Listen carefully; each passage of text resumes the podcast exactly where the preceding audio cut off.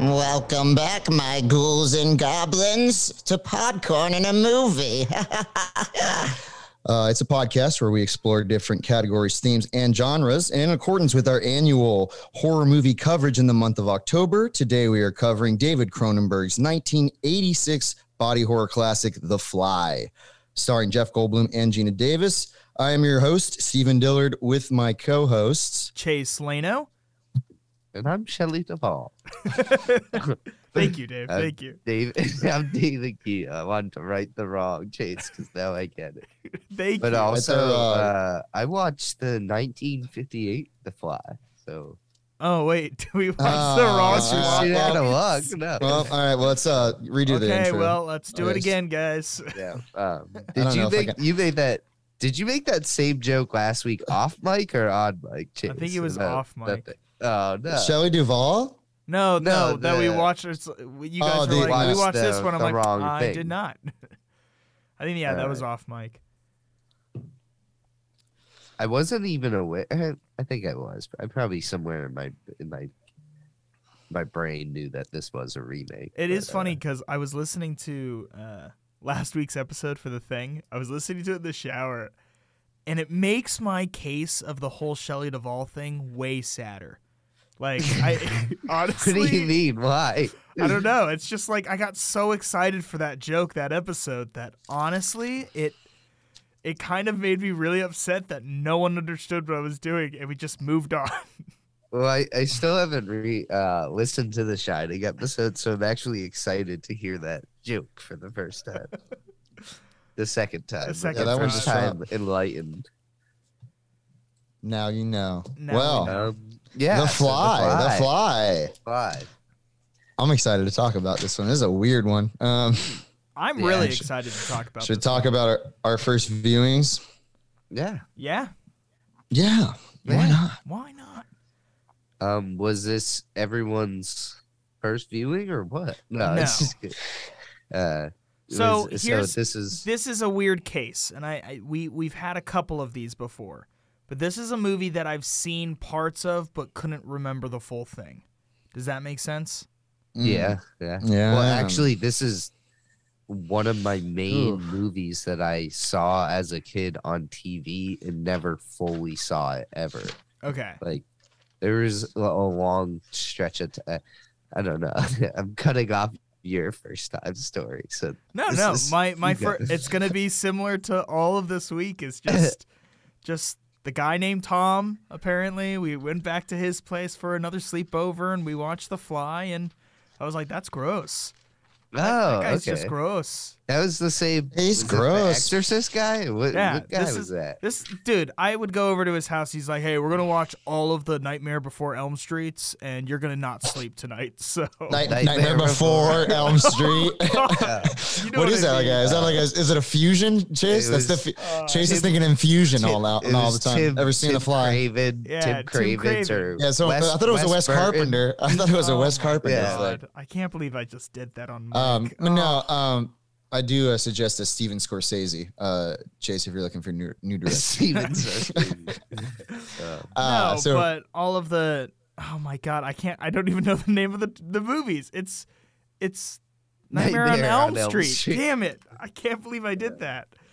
I had a brain fart there. But anyways, yeah. So this guy, we would watch any type of like horror or like body morphia, all this other stuff. I hated it. I remember the first one he showed me was Carrie, and I was really unsettled. But no, this movie, I didn't remember how sad it was. And I think Steve and I both were like, holy shit. This movie does have a deep meaning to it, which we'll get into. But overall, I didn't remember the full movie. I just remember like the last scene where he's throwing up on his food and how disgusting he looks. But yeah, that was my first viewing. You want to go next, Dave? You want me to go? Yeah, I guess I will because I already started to cut Chase off. I don't want to start to cut you off as well. This, just because, like Chase said, that it was like a movie he saw in chunks or whatever. This was like, for some reason, I feel like it was the Halloween movies and The Fly were like all AMC Fear Fest played ever. Like whenever I would turn that on, like that was one of my favorite things to do all of October when I was younger, was watch Fear Fest. And I feel like I never, like, I always for a long time heard that Jeff Goldblum was in The Fly, but every time I turned on the movie, I was like, where the fuck is Jeff Goldblum in this movie? Because it was always past his transformation. Like, and it wasn't until I was like older that I maybe caught chunks at the beginning. But it wasn't until last year that I sat down, watched start to finish, unedited, The Fly. Unless it was the year before that. But either way, it was recently that I watched this movie in full. And I loved it. Good movie. Yeah, I feel like that's a great takeaway, that it's sad, and it's also like, you know, the feeling of classic monster or I don't know, like creature feature in a way. Yeah, but also like the like Beauty and the Beast or Phantom of the Opera, you know, like it's just a monster that's in love and whatever. Which classic telling of an age-old story. Yeah. Yeah, which isn't really, like, this isn't as much of a love story as those movies, but it has that in it, and that's what makes the ending sad. Mm-hmm. Steep. This is my third time seeing this movie. I kind of completed the hat trick. I saw it in high school, I saw it in college, and I saw it in adult post-college. So I remember most of the beats of the movie, not so much what happens in between. I had mostly forgotten about the love triangle. I don't know why that I was like, oh yeah. I mean, I guess when I saw it, I was like, oh, this was a thing, but I didn't remember it going into the viewing. First time I saw this movie was around the time, I think I spoke on it last episode, The Thing. Yeah. I went through a stage in high school where I was obsessed with making horror movies with my friends, and also watching weird body horror movies, and like that's where I fell in love with An American Werewolf in London, and like this movie was one of them, The Thing, and I just became obsessed with like practical effect, makeup, and that kind of horror. I just think it I think it looks great. I just think it still stands the test of time. This movie. As far as the other ones we've covered this month too, but it's also another rare example of a movie that was remade and is better than the original, which we've already done that this month, which is crazy. We did it with The Thing, where the remake is. I haven't seen the original, but I imagine that's probably true. You know? Yeah. Well, I mean, yeah, because there's a lot of concepts. I did research this time. There's a lot of differences between the original Fly and this one. But I think it's pretty unanimous that people are like, this is the definitive Fly, is the Jeff Goldblum one, as well as people are like, The Thing starring Kurt Russell is the definitive Thing. I don't think there's many people out there that argue. Maybe there is. But anyway, my original thought about this movie was the 80s was ripe for that. It was good. It was good. There's a couple other examples I can't think of off the top of my head. Invasion of the Body. That's one. 70s still. It's late 70s, but I feel like I've never seen the original again, so I feel like I can't fully say. But the Donald Sutherland one is, I feel like, just, I don't know, one of the better remakes. I feel like we haven't lived through that many of those examples. We haven't. I personally think The Mummy is, but I do too. I think a lot of people feel that way. The 1999 Mummy is a fan favorite. A lot of people cherish that movie. The sequels leave a little bit more to be desired, especially the third one. But anyway, back to The Fly. I remember all the like body horror moments. Doesn't make it any easier. Like this time, like anytime anytime something's like falling off of him, it's just like or he's like pulling his the fingernails. Yeah, it's just so weird. It's rough. I would 100% rather lose a fingernail than an ear, but I don't want to see the finger. I could watch that ear fall off a million times and not really. Right. But the fingernail is rough to watch. It also just looks like how I imagine if you just ripped your fingernail off, like clean off, what it would look like underneath. And it just like, oh, it was just so. Have you guys never had a fingernail ripped off? No, I've had it. No. Oh my God. Not completely. I've had a, I've lost some toenails and some fingernails before. Yeah. When I was a kid, I had my thumb stepped on when I was playing soccer by a cleat. And what happened is that my nail slowly started to decay, but it just looked like I had a double nail. It grew off. Yeah. Like it looked like I had a double nail for a little while because it was like the new nail, it was already growing in underneath it. So like I never got to experience not having a nail there, which is just I don't like to think about it. Yeah, I had a toenail ripped off once, and it was not fun. But it hurt for like 2 seconds, and then it's like you don't really feel anything. Yeah, it's the imagery for me. The imagery is fucked up. It's just something that should be there at all times. You know, like if it's not there, then it's like, what is it? You know, I don't know. But I guess final thoughts. I was gonna say final thought on my first thoughts. Of the movie was that I enjoyed it.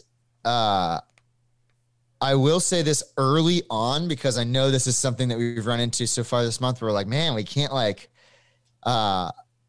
find a movie to really like shit on, but. I don't think I'm going to say this early. I don't think this is a 5-star movie. I don't think it's a 5-star movie. I don't. I'm going to say that early. Not to say there's nothing I don't like about it because there's not much wrong with this movie. But I remember my first impression of it being like it was just gross. Like that's my memory of it was like, oh, that's like a real just gross movie. And then this time watching it as an adult, I think it did go up a little bit in my ratings. I'll have to check my Letterboxd of what my original rating of it was. But I do think there was more emotion this time. And I was like, man, I'm really like outside of the horror, I'm really just digging this story. And it's really cut and dry. I don't know. It's a pretty straightforward story. It's not overly complicated. There's a little love triangle. This is a scientist. We're not given a big array of settings. A lot of the setting is inside of his apartment or outside or in the office.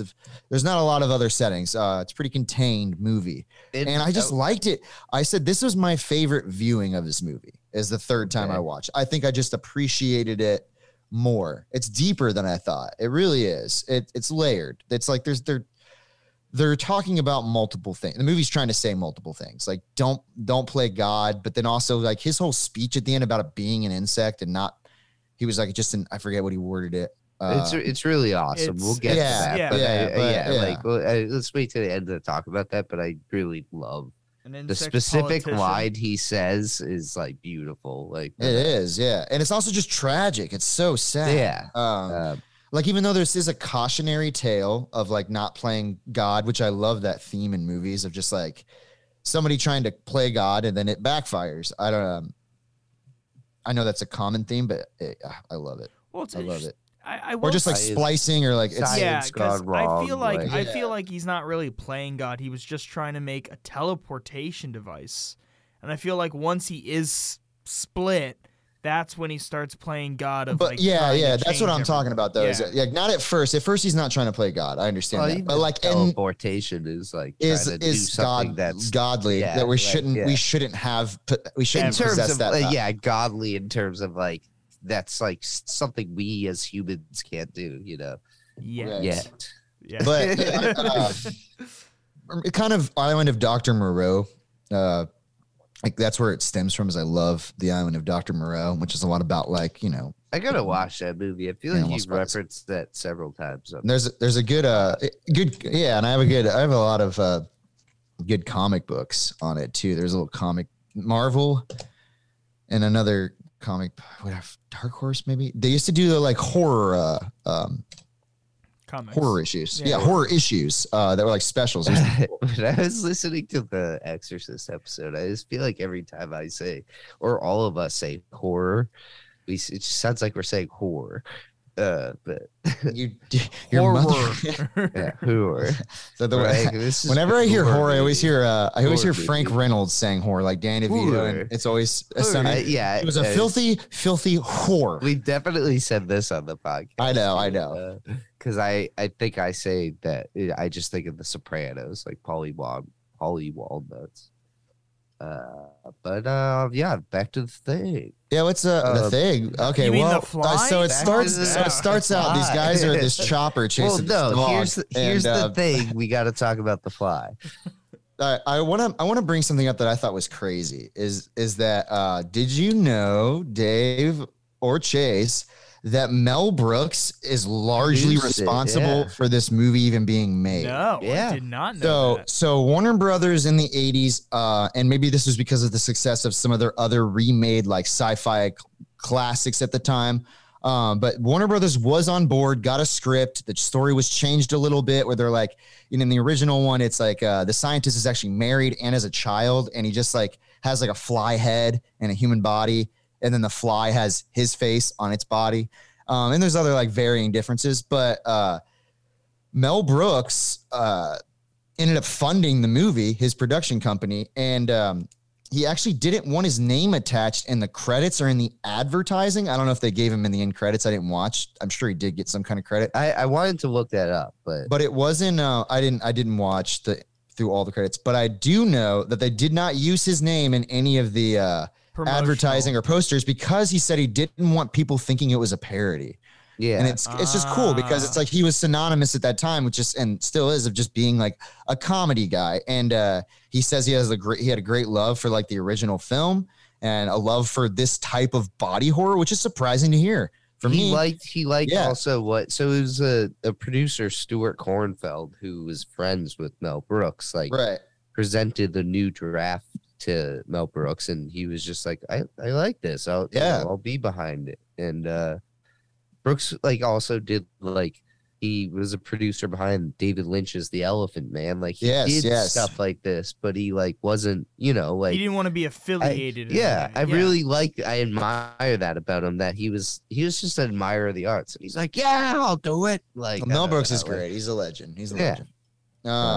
But yeah, so I just wanted to bring that up. I thought that was really cool. No, I read that today and was really, I was definitely wanted to talk about that because that's super interesting. Also, I don't know if you all have seen, but I actually have seen the sequel to this movie. I wanted to ask you guys that. Yeah, The Fly 2, which I asked Steve about today. I was like, so does she have a baby? Like, yeah. So Eric Stoltz is the Brunley. Is the Brunley fly or whatever. I don't remember. Is it? I remember the imagery. I remember Eric Stoltz. But I don't remember like what happens at the end. Is it like how is it? So like Eric Stoltz is actually Brunley? Is like the Brunley's offspring kid. He's starting. He's like older. Okay. He's older. I'm pretty sure there's a significant time jump. Brundle. Yeah. And he starts to feel the same effects at a certain age that his dad does. And that's when everything like is set into motion. And I remember all that. Like, and I remember him starting to tweak out and everything. I just don't remember how it ends. But there's also two sequels to the original Fly, which is, I think it's called Son of the Fly and then Curse of the Fly. I think it's the Return of the Fly. Is it Return of the Fly and then Curse of the Fly? I know the third one is called. Do you remember liking The Fly too? Me? No, it was trash from what I remember. I saw it doesn't on have HBO, so it doesn't have good reviews. I mean, I from what I remember, it not being very good. And I looked at the reviews for it, and it seems to be the consensus is it's not good. It's got a red in Metacritic. It's got a pretty low IMDb score and Rotten Tomatoes. 36 Metacritic. To be honest, it doesn't seem like something I would watch. Like father, like son is the tagline. Okay, so it's literally the almost human son of Brundle Fly searches for a cure to his mutated genes while being monitored by a nefarious corporation that wishes to continue his father's experiments. Yeah, so I mean, like you read the plot, and I remember like being a kid in the horror movie store. I mean, I was older actually; I was in high school, but and like being like, oh, The Fly too, like, and being naive at that time and being like, oh, this is gonna be awesome.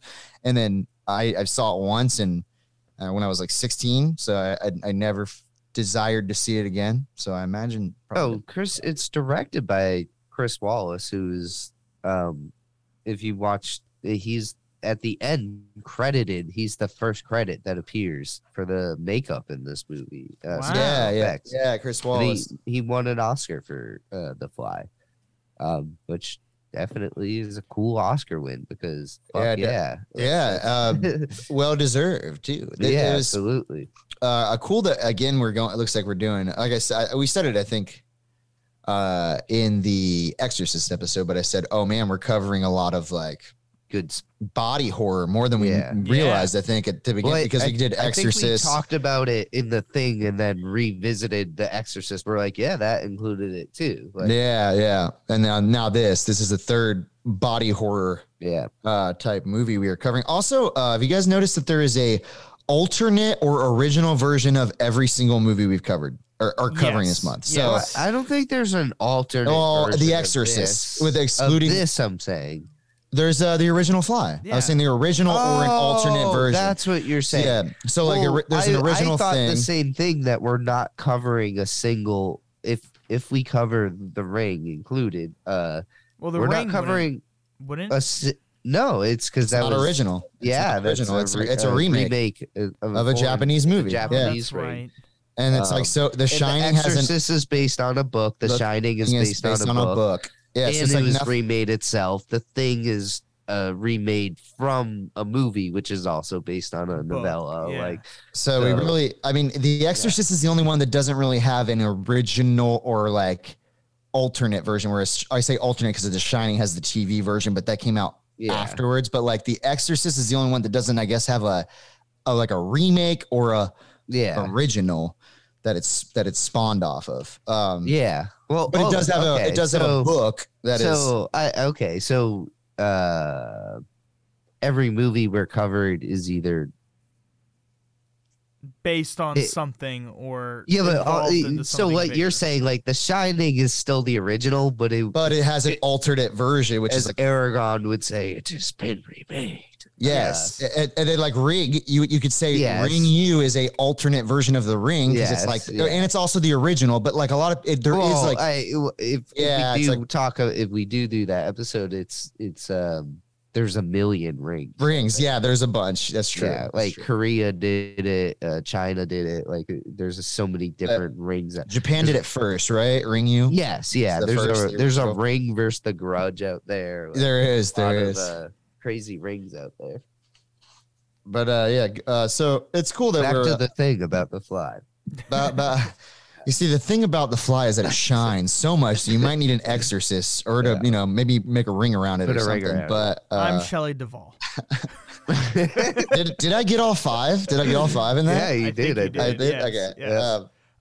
That's good. So The Fly. No, yeah. But what I do like about this movie is how it just jumps right in.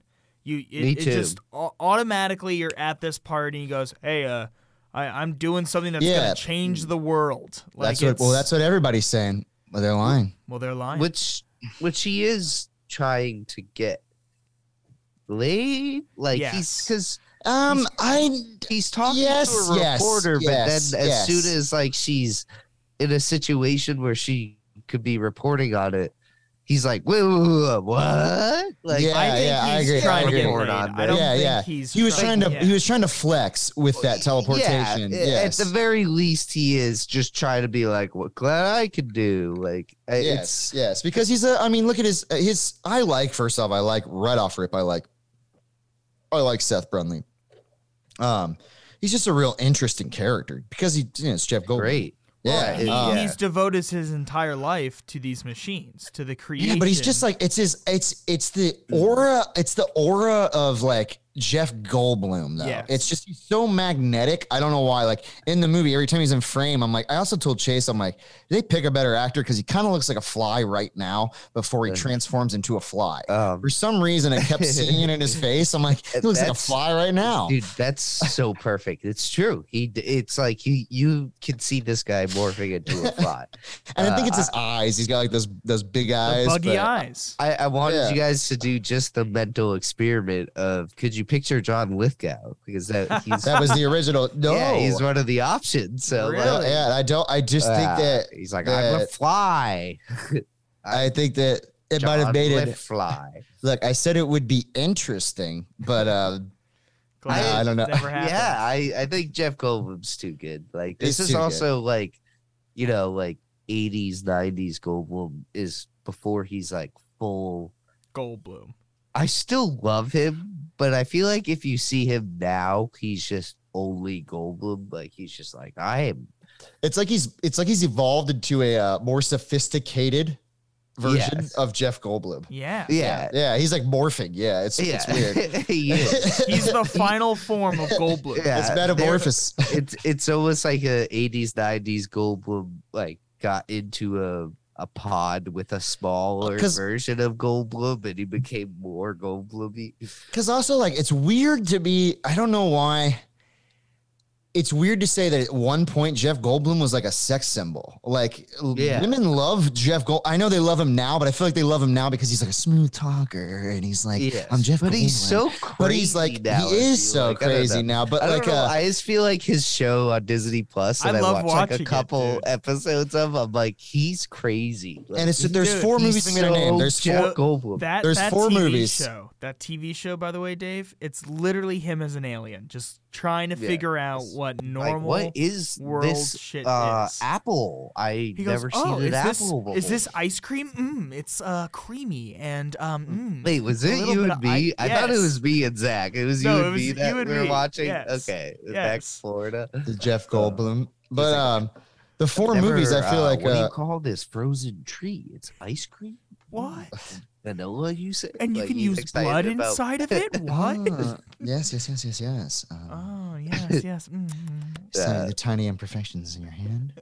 But no, keep going, Steven. No, I was going to say that I just feel like the four movies I always, girls at least that have been friends through my life that I've talked to or girlfriends have always said like Jurassic Park, The Lost World, Independence Day and The Fly. They're always like, oh my God, Jeff Goldblum's so hot. And I was like, it's weird to think that there was at one point Jeff Goldblum was that guy. I didn't you just thinking back, it's not like, oh yeah, Jeff Goldblum used to be like a heartbreaker. Like I don't know, because he always seems so like a I get the Jurassic Park. You put him next to Sam Neill. Yeah. With his shirt open, his chest out. Like, there you go, Jeff Goldblum. But I get him in The Fly. Independence Day, he's like the nerd versus Will Smith. I feel like I think a lot, dude. He's the Sam Neill of that movie in a way. He's good looking. He's a good looking guy. This that Jeff Goldblum guy. But like, hey, over here. I do like that. Yeah, we like Chase said, we jump right into it. Like you get introduced to his apartment, which is a big set piece that we're gonna see frequently throughout this movie. A lot takes place inside. I guess the main. I'd say the main chunk of this movie takes 3/4 of the movie. I'd say a little bit longer than 3/4 or 3/4. Wait. Yeah, never mind. I was thinking the opposite. I thought you meant like 1/4, like Chase, and I was like, no. I feel like Chase was just prepared to argue your point, but then you actually said what he was thinking, and so he's like, I'd say it was about 3/4. Actually, Dave, I would say 3/4. Yeah. God. Yeah, I like his apartment set. I also like that the pods, I guess, were inspired by our directors. It was like the tank on his bike, motorcycle, on his motorcycle. Yeah, and they do kind of look like, to me, they look like cocoons. They kind of look like cocoons. I thought it was kind of like a black egg. Which it's like he's being hatched and it's like that's down.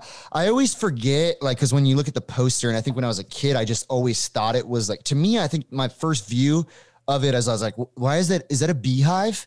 Because the poster is of that pod and just Jeff Goldblum's arm hanging out of it, and you just see smoke, but it kind of looks like a cocoon or something, or a hive of some sort. Yeah, it does for sure. I like that imagery. A honeycomb. Yeah, it's a honeycomb. Not a honeycomb, but like the I know what you're talking about. Yeah, the little scoop to get the honey. You see it in every honeycomb commercial. Yeah, exactly. Whatever the honey. The honey scoop. It's called the honey spoon, boys. Yeah, the honey spoon. Is it? Is that what it is? Yes, it is. You think I'm joking? I don't know at this point, Chase. I don't know. Your knowledge, you'd be baffled by what you know. But yeah, good poster, which I don't know if you... I feel like we have... kind of mentioned the poster in each one. We mentioned the Exorcist scene. It's just been a month of good posters. Well, even though The Shining, we're like, The Shining. We don't know whose nostrils are on The Shining, but The Shining one is what I said just looks like, for some reason, the baby from the end of Space Odyssey. But I was also mentioning how The Thing, like, they didn't like the poster for that. But it's an iconic poster. John Carpenter. But yeah, I love the poster. So do I. I don't know if I actually mentioned that after mentioning that John Carpenter hated the poster, but I also be very afraid. Has this been I don't know. I'm just saying, like, is that the tagline for this movie? No, it is like it's on. I know what you're saying, but is it like, is it fitting? Does it deserve that? Yeah, do we need that? In a way, yes, but I feel like it is a throwaway line.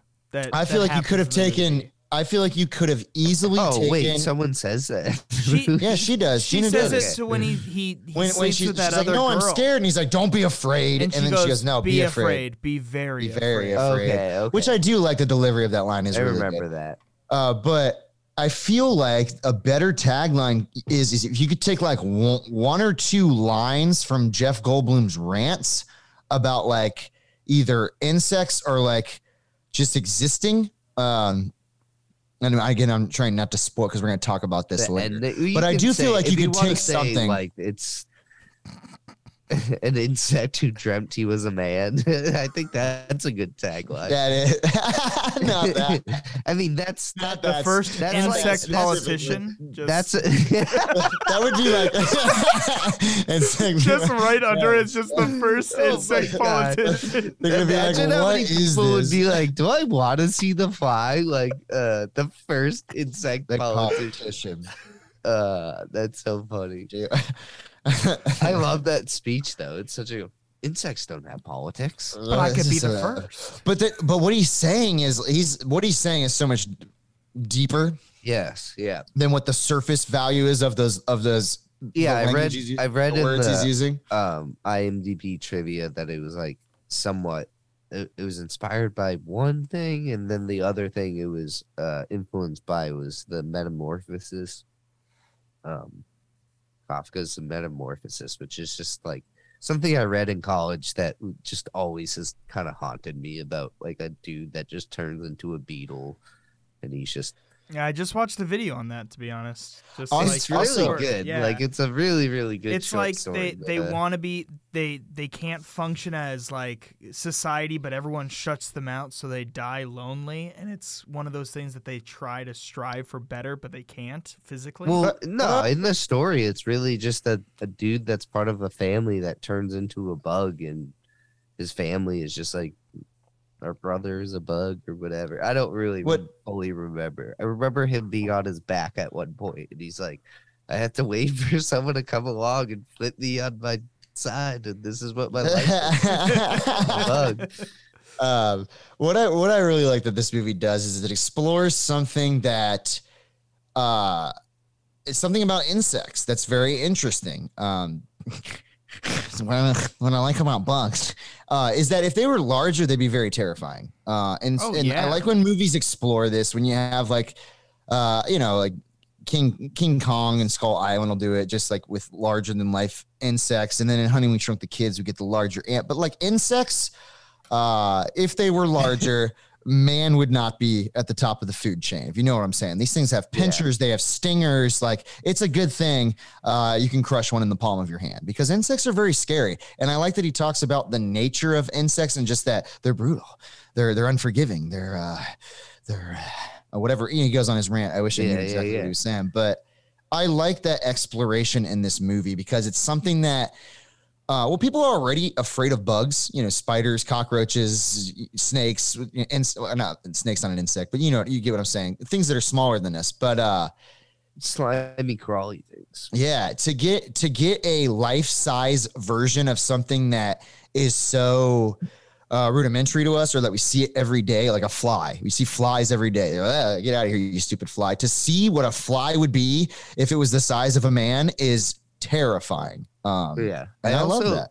I like this too, because it's like a, like we have seen collectively, like, we've all seen like hundreds of superhero movies, I feel like, at this point. I don't really know what the number would be, but this movie feels like a superhero movie without the superhero aspect, you know, like it's an origin story of how he got his powers, and it's this crazy, but instead he's just like a mutant, like strength fly man, you know, like is like fly man, but without like man.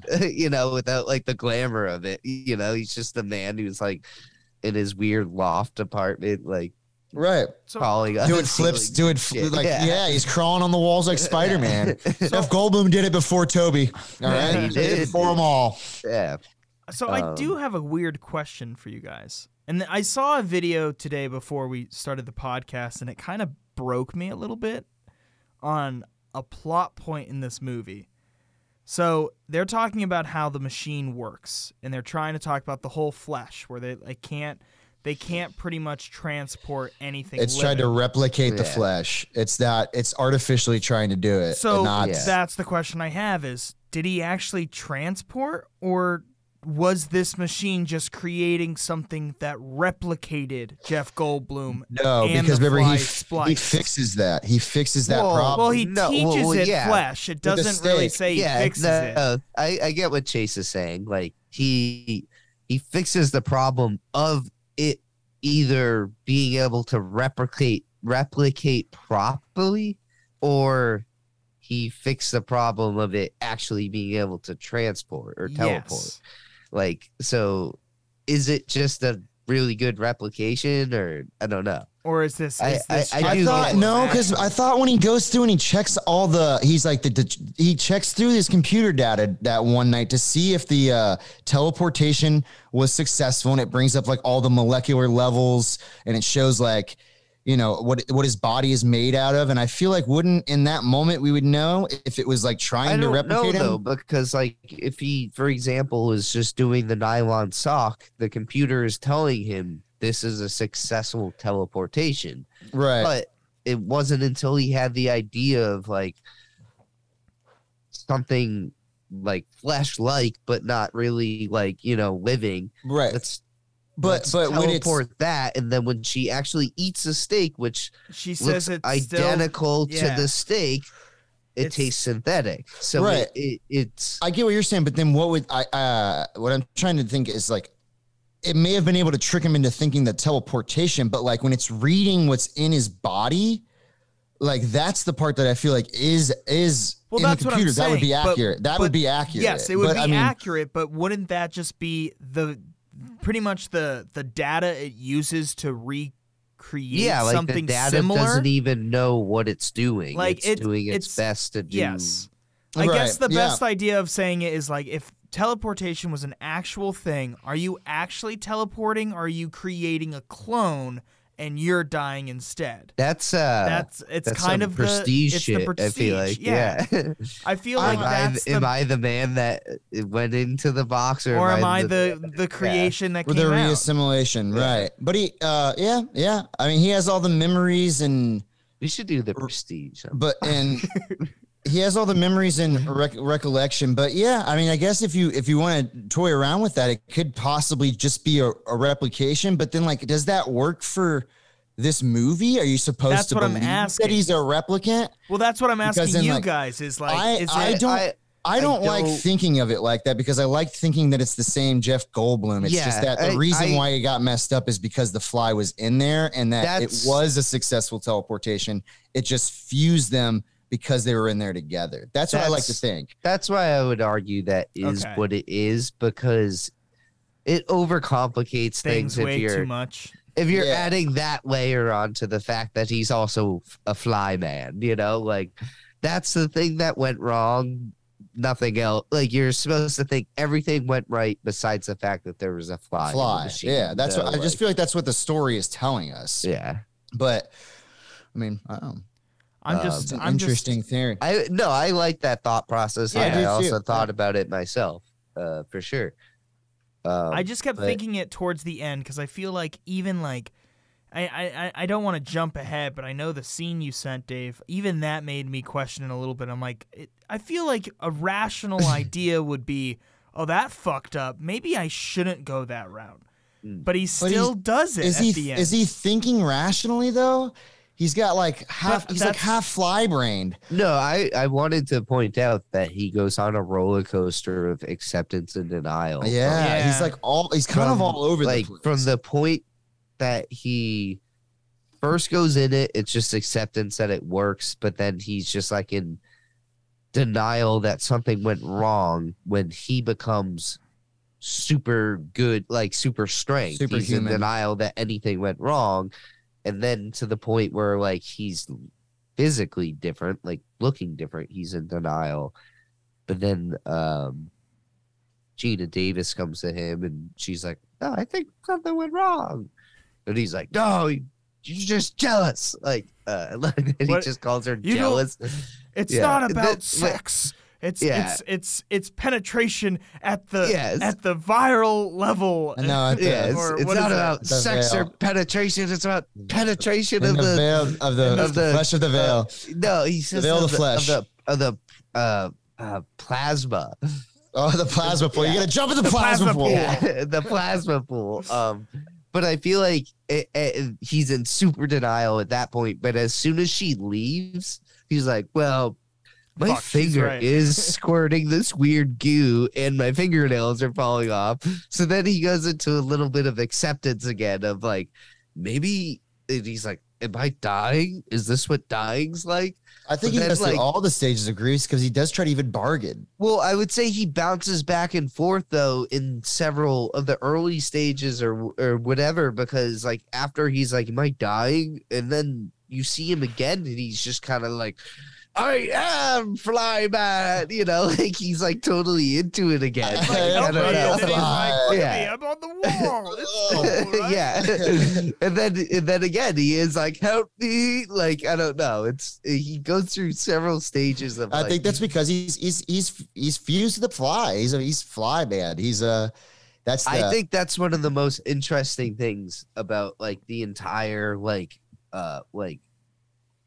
plot process of this movie is when he's like his speech that he says at the end is he's like I'm saying I'm a insect who dreamt he was a man and loved it but now it's all over awake. Now the insect's awake. I think that it's suggesting that like an actual fly, like the fly is the part I think we forget about, did morph with a human being.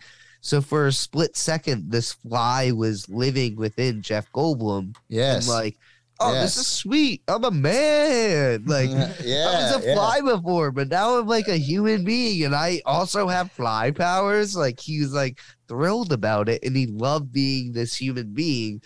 But then he was, you know, like a metamorphosis back into a fly, and he's like, no, I'm actually just an insect now. Like, you know, like I was a man, but I'm really an insect. And like, I think that's also the fly part of him is taking over the human part of him, which is just terrifying. I thought of his as like a double entendre. Like that statement has kind of a double meaning. Like he was referring to Jeff Goldblum is actually referring to himself as the insect living in a man's, but I like what you just said because I wasn't even thinking about. Yeah, I do think there's multiple. I don't think. Yeah, I don't think the fly itself just morphed its genes. I bet you the fly is in that body. I bet you. Well, that's what I'm saying. Yeah, I don't think anybody's not saying. Yeah. No, whatever intelligence a fly has, I think, was magnified into a human or whatever. You know. Yeah, we can see that when he's like he's he's high energy. You can see it in his eyes. Like he's attracted. Obviously he's got a strong pull towards sugar. He exhibits behaviors of a fly. And it's because he's fused with it. I thought about like that scene where he's super energetic. I was like, is this, and I can't remember what the machine looks like, but do you remember a Rick and Morty episode where they take like all the negativity out of them in a machine? Yeah, and then afterwards, like Morty's like, "Hey, he's just like really high energy, like that scene where Jeff Goldblum just like with the sugar and the coffee, and he's just, I'm peak, like I went in there and it took away, it was like a filtering coffee beans, waiter, yeah, waiter." I love that he almost sounds like he's buzzing in that scene. Yeah. That's perfect, dude. Yeah, he literally is buzzing like he's. That's great. Do flies have like a huge like sex drive or something? Like I don't know. Goldblum was just like, I need to find a woman now. Well, I think flies just inherently like. I don't think it was a sex thing. I think it was a desire to create an equal or procreate. But yeah, I think it was to create someone who is like vibing on his crazy level. He's like, you gotta do this. Someone has to experience this with me. He felt like he was so superior as a human that he needed someone else to come into the flow with him. Like, well, I think he's just like, that's kind of cool though. It's like he discovered, like a new drug or something. And he's like, you guys gotta try this. But it's so funny that he thinks it was the machine and not that he's just now becoming a fly man. Yeah. Because it shows in that scene, it's clearly after they already had sex, but when he brings that girl back to his place, he's using it again. He's like, I gotta get another jolt with this machine. Do you how he gets out of it the same way? He's like, I'm out. He's presenting himself. Yeah, he's here we go. Well, he does look good. He does look good coming out of there, though. Also, yes, I had to say though, I looked at the bottom left corner of the screen when he gets on top of that girl. Yeah, so you see his little butt. Tiny little butt. Ass, dude. He is totally has the smallest butt I've ever. I really do think you can put your thumb and your middle finger together, and Jeff Goldblum's butt would fit. In the middle I'm so glad you said that because as soon as it popped up, I was like, "That's a tiny butt. That's a little butt." I mean, he was squeezing though too. Maybe it was a weird angle. He had his sucked in. Yeah. Tight. Oh, yeah. But yeah, I thought the same thing. I was like, wait a second, is it? And it's definitely Jeff Goldblum. Like you see, I'm so happy that you guys caught that. We saw it. Too. Right? Look at that tiny little Jeff Goldblum. Look at that little thing. Look at little baby's bottom. I just always think of Hank Hill. There's a whole episode about how Hank Hill has no butt and he has to get butt implants, but he doesn't, does he? Yeah. So what point if you were the guy, what point would you be like, yeah, I'm fucked as a fly when you're turning what stage? I think he says really quickly as soon as my fingernail as soon as he squirted his finger into the mirror, I'd be like, oh god, there's something terribly wrong with me. I feel but he does say am I dying? Is this what dying is? But I feel like if I started making a small museum of my body parts that have fallen off, that's gone too far. It? He's natural history of it's the natural history museum of Seth Brundle. It's of Seth Brundle.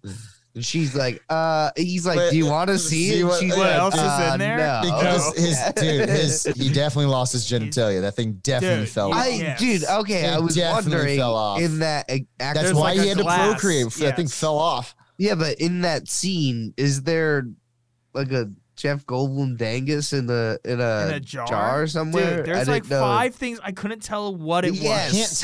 There were things that I couldn't tell. Yes, and then after he closes the medicine cabinet, and you see his fly body. I was like, well, he definitely doesn't have a dick right now, so I think it's that's definitely in there. Yeah, and she referenced. He's like, do you want to see what else is in there? Like, I think they're alluding to. She's I think I can picture what's in there based on what I'm not seeing right now, which is a lot. Like, I'm not seeing a lot of things on you. I saw your ear fall off, so I don't know your penis fell off. That is very like disturbing though. That scene, it's. You know, when you see him, it sucks because he's like, oh. I think when he throws up and he's just like, that's disgusting. You know, that's her actual reaction to that scene. They didn't tell her that his ear was going to fall off. Oh, that's great. Yeah, so that's her actual reaction when his ear falls off. She was terrified. Yeah, like, they had Mike Tyson on set that day, and Jeff Goldblum still doesn't have an ear. Yeah. It's like, let me bite your ear. Snaps it. Anyway, that was a multi-layered joke. Continuing, we have this love triangle going on with our Dr. Sputnik. What's his name? Spillman? It's a weird name. Stathis Boris. Stathis, yeah. Stathis. Yeah. Have you ever met a Stathis? I've heard of Stathis before. I feel like I've heard of staph infection, but not Stathis. An outbreak of that nice. He's also disgusting. I'm realizing how much I've seen him in like a million things, but I didn't recognize him with a beard. He is definitely a sleazeball in this movie. Hey, I don't want to leave you in my life, but we should have sex like tonight. Yeah, what Steve said about not remembering a love triangle, I totally was on that page because that's like when I rewatch this movie, that's my memory of it. And I'm like, this guy is a fucking skeezy like ex, but he's kind of like the hero at the end of it. You know? Yeah. But he is like a typical slimeball who's saying like the worst things ever and breaking into her apartment. He reminds me of like the coked up accountant from Die Hard. The guy that's in he's just like saying the most outlandish, like out of left field, inappropriate stuff. And you're just like, he's basically an 80s businessman. That's so weird because I thought of him as the news anchor from Die Hard, but the coked up accountant, like her boss from Die Hard, is so much better of an example. Yeah, but I literally thought of Die Hard while looking at this guy. Because he's got that, it's got that feel. Also, like, he has that energy. It does. He does. This is, now I know, Dave, you watched Scanners. Now, was this Cronin? Was this his, this is breakout? Was this Scanners? I think. Yeah. So was this his big one? Was it a big one for him, or had he had some previous success? I know Scanners was. How was that moderately received? Yeah, I don't know. Actually, Cronenberg's actually a director that I feel uneducated on for how famous he is. But I would imagine that this was a really successful movie. But this was also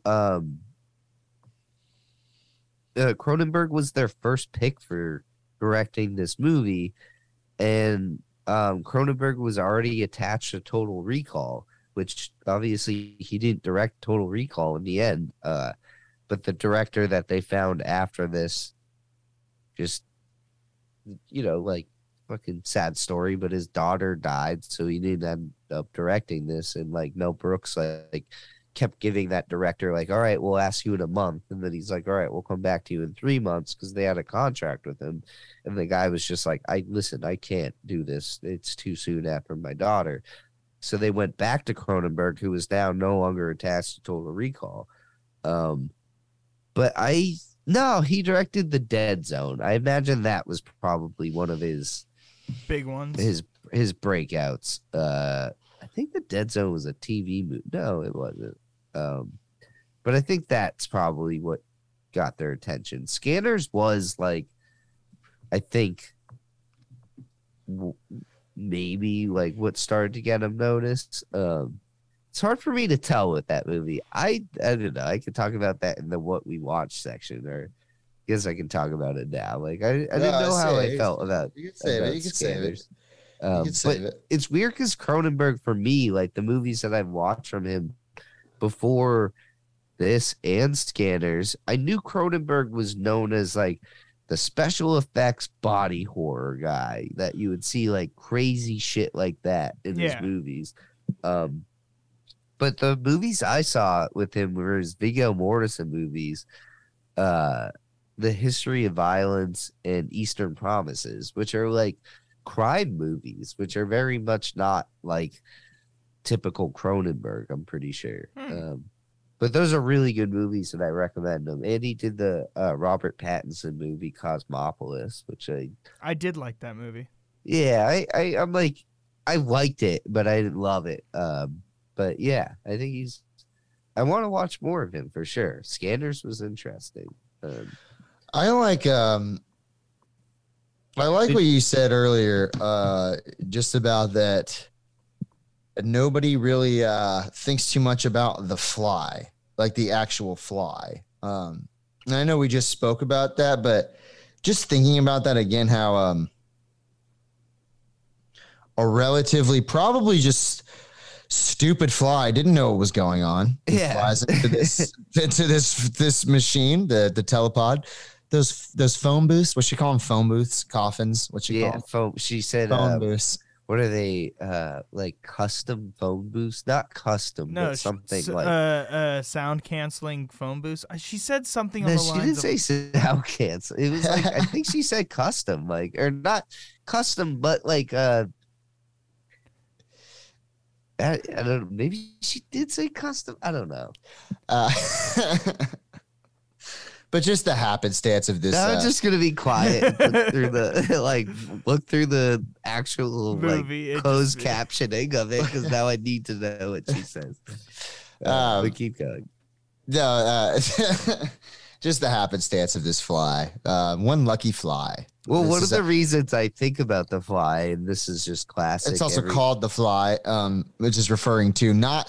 I don't think it's not referring to Seth. It is referring to the fly, that fly.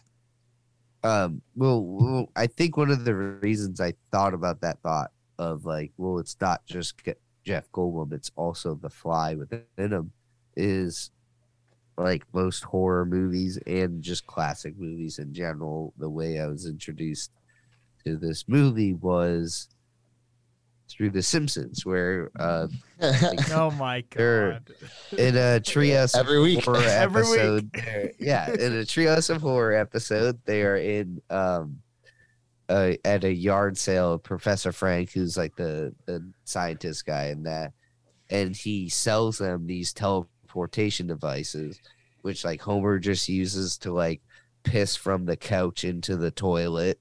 He sets up the device in front of the toilet, or he puts it in front of the fridge, so like he just had to reach from like the couch into the refrigerator. But then Bart one night just really wants to use it, and Homer wouldn't let him use it, and he runs in and a fly gets in, and then Bart comes out, but his head is an actual fly head.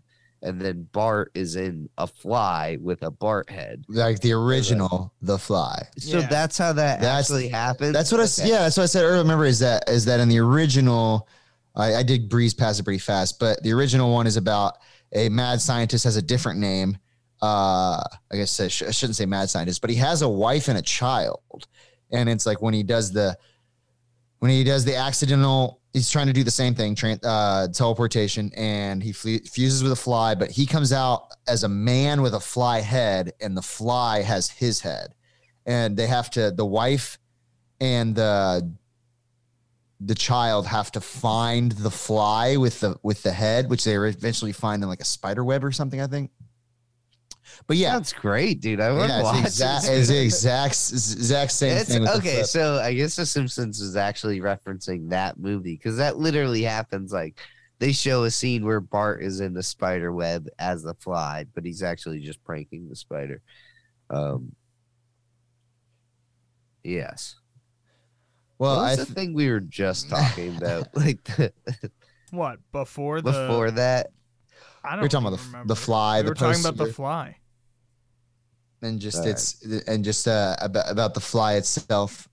But I think that Jeff Goldblum's portrayal of Seth Brundle is it's phenomenal. He has some really good physical acting in this movie. Absolutely. Also, that is Jeff Goldblum under all those prosthetics and makeup, even though he is absolutely unrecognizable. Like, if you did not know it was Jeff Goldblum, you're showing a clip of this movie to anybody who has never seen The Fly, and you go, what actor is that? 1986. I have no idea. Like I said, as a kid, I kept seeing this, like, that later half of the movie, and just then, being like, I don't see Jeff Goldblum. Where's Jeff Goldblum? Unrecognizable, but also very similar. And you made the comparison earlier because it's a movie that Mel Brooks has worked on, but Elephant Man, just the way the face is all contorted and the prosthetic work is similar. Spot on prosthetics. I'm not gonna lie. It's haunting. It's haunting. They're amazing. Yeah. Good body horror, really good and body horror. I love it's a slow progression. Like, you see his face kind of look pimply and gross, and then it gets worse and worse and worse. The final, ripping off his jaw, and then that scene is really just so exciting. Like, this scene is just really. Yeah. It's weird to say exciting, but it really is. Like, I think it's just, like, as a 2022 audience viewer, those type of scenes are so satisfying to me now because there's no uncanny valley for me there. Like, I'm watching that and I'm like, it really is looking to me like it's real. Like this man is Jeff Gold. How did Jeff Goldblum come out on the other side of this? Seriously, like, you couldn't show me that today and I'd be like, well, it looks good for sure, but no matter what, I know a computer is doing this, whereas back then I'm just dumbfounded that this is being done practically. It's puppetry mixed with prosthetics, mixed with, a special. It's honestly, it looks real. Like, it looks real. I really do think it looks real when the actual eyeballs, dude, his eyeballs pops out and then it rips through the face. It's like, how do you even do that? Like, it just looks so good. What did I say at that moment? Chase, where his head pops off, I was like, he's full fly now. He is 100%. Well, I feel like once she rips off his jaw, it's like, well, past point of no return. And like, that's no jaw now. Are we ever gonna hear his voice again? And we don't. Which is one of the things that the new author, like the person that adapted this story, and John, I keep wanting to say John Carpenter, but David Cronenberg really liked was the fact that in the original, it was like an instantaneous thing where this one, like, you really, really see the metamorphosis and you wanted to keep Jeff Goldblum's voice as long as you could. And it's not until the very end. It makes it even sadder at the end when he's like, you could tell in his eyes, he's like, kill me. Like, just please. Yes, this is the ultimate, kill me. Like, literally grabbing the gun and putting it on. Like, you're like, Jesus Christ, dude. So, yeah. Oh, my gosh. Well, there's also just I guess an unsettling scene we didn't bring up was the nightmare sequence that Geena Davis's character has. Oh my God! Where she goes to the abortion clinic and then just that sack, that like larva sack, comes out. Just that whole scene is very disturbing. Very disturbing scene. I think it's also when his teeth are falling out too. That poor guy. Like, when I feel like at that point he's like, oh gosh. He almost thinks it's a little bit funny though. Yeah, So he goes on the whole speech of like the it's natural history museum. It's happening. Yeah. He's like, I'm gonna be the first excited. I'm gonna be the first politician, the first insect politician. Insects don't have politics, but I might be the first. You know what? That is the funniest aspirations you could have. If you're turning into something crazy, you turn into anything really. You'd be like, I'm the first werewolf politician. But do you know what I like? How when she tells him on the in the actual when she actually goes to the abortion clinic and he breaks her out from crashing through the freaking window like a madman. Can you imagine him walking around the street to get? I want to see the deleted scenes if there are of him roaming the streets. I feel like he's jumping on. But when he pulls her outside, I love how he's just like, "You have to have the baby," and she's like, "I don't want to," and he's like, "Okay, that's." Well, that's not gonna happen. That's not good. Yeah, not good. Like, and then he's like, and then his plan is just to fuse the three of them together. The three of us could be together. Like, can you imagine anything more terrifying than like a man that's turning into a fly telling you, "Don't worry, the baby that's inside you and me will all be just one." Like, well, he tries to reason with her by saying, "Look," he's like, "you've got more human than I do because there's two of you, and that'll cancel out some of the fly." And he sounds like Charlie. It's that classic meme of Charlie against the Pepe Sylvia board when he's trying to exploit the conspiracy at the post office. That's how I feel. Like he's just in a crazy madman rant. It's the ramblings of a madman. If I fuse you and your baby with me, I love it. Man. Also, that scene though, because it's like we've already seen it before, where he's like, "You got to do this," and it's like basically because she couldn't have sex as long as him, but he's like "You could do this too. We could." Fucking do this all night. We'll be the best couple ever. The dynamic duo. Yeah. I mean, come on. Yeah. And she's already like, "No, this shit freaks me out." And then like flash forward a half hour into the movie. He's like weird fly Jeff Goldblum saying the same thing, like drag her in. But he's like, "We're all going to be together." You know, like it's, I don't know.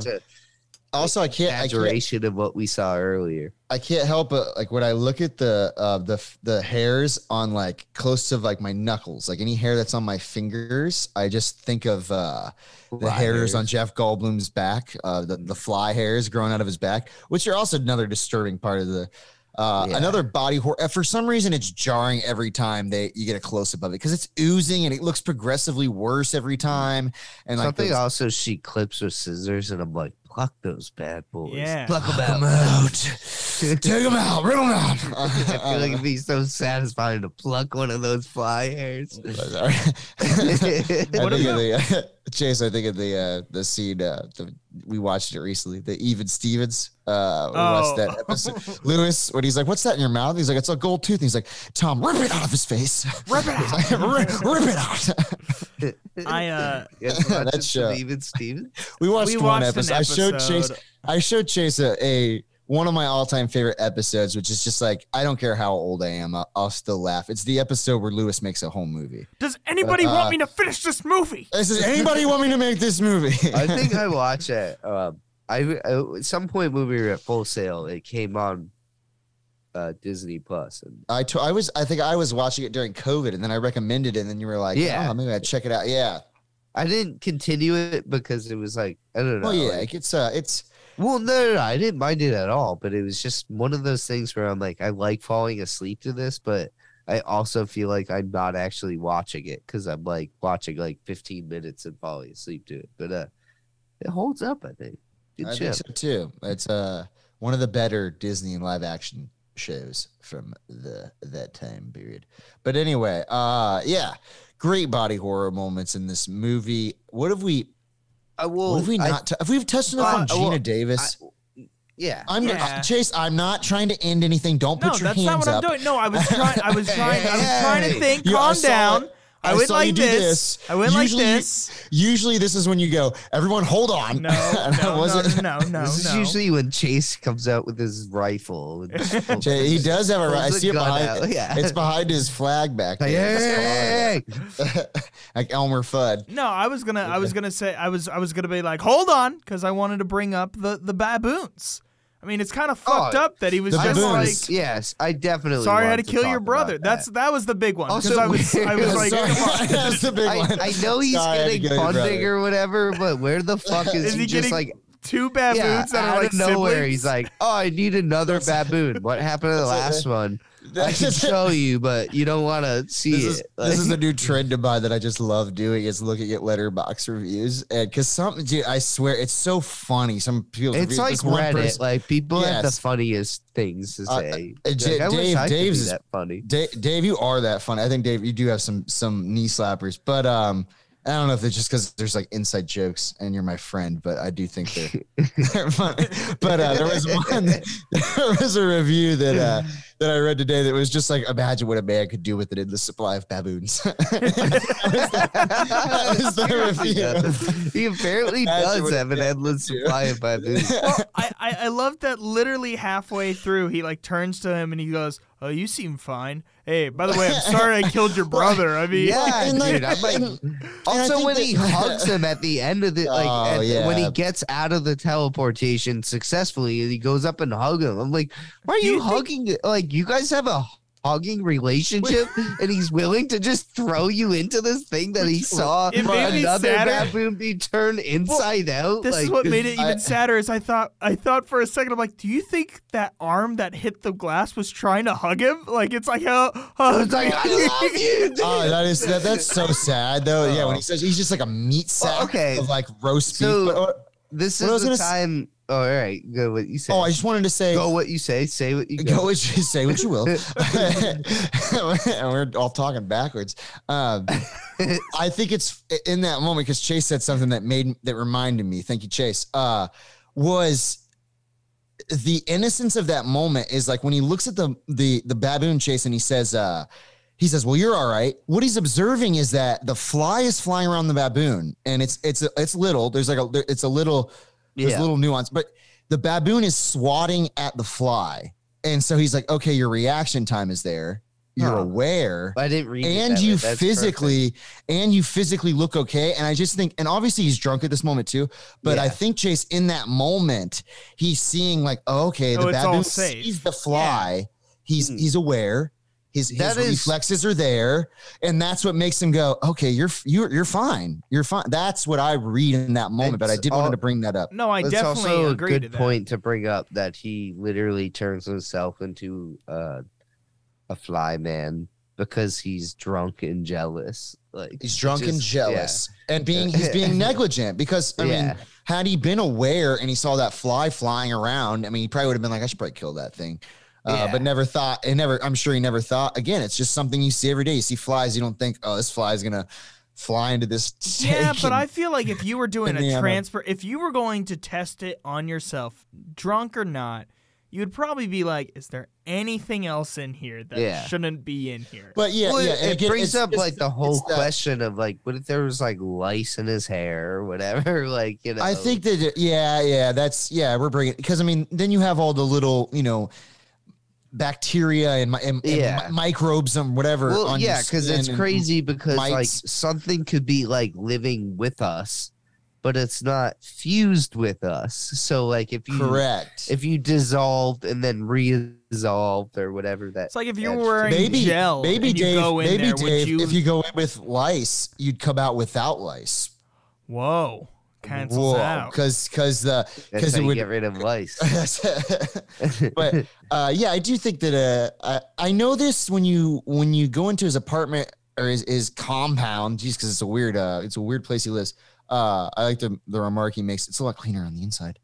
I'd be like, I don't want to go on the inside. Yeah, that sounds creepy. Like. And you're holding a lock when you're talking about it. Come on. She's pretty ballsy, by the way. Geena Davis, right off rip. Also, I wanted to ask you guys this: how do you feel about her character's intentions, and do you feel like she's falling in love with him because he's a genius and she's realizing what he can do for her career? I know she actually does love him, but at first, is her love not based off of something shallow? Yes, I would. Like, I would maybe argue that just in the first time that she comes onto him, it's a little weird. Like, why is this happening so quickly? It's basically, but it's also like suspect. Why is Jeff Goldblum's fold out bed? Like, why is he laying on it? Like, while she's over. I don't know.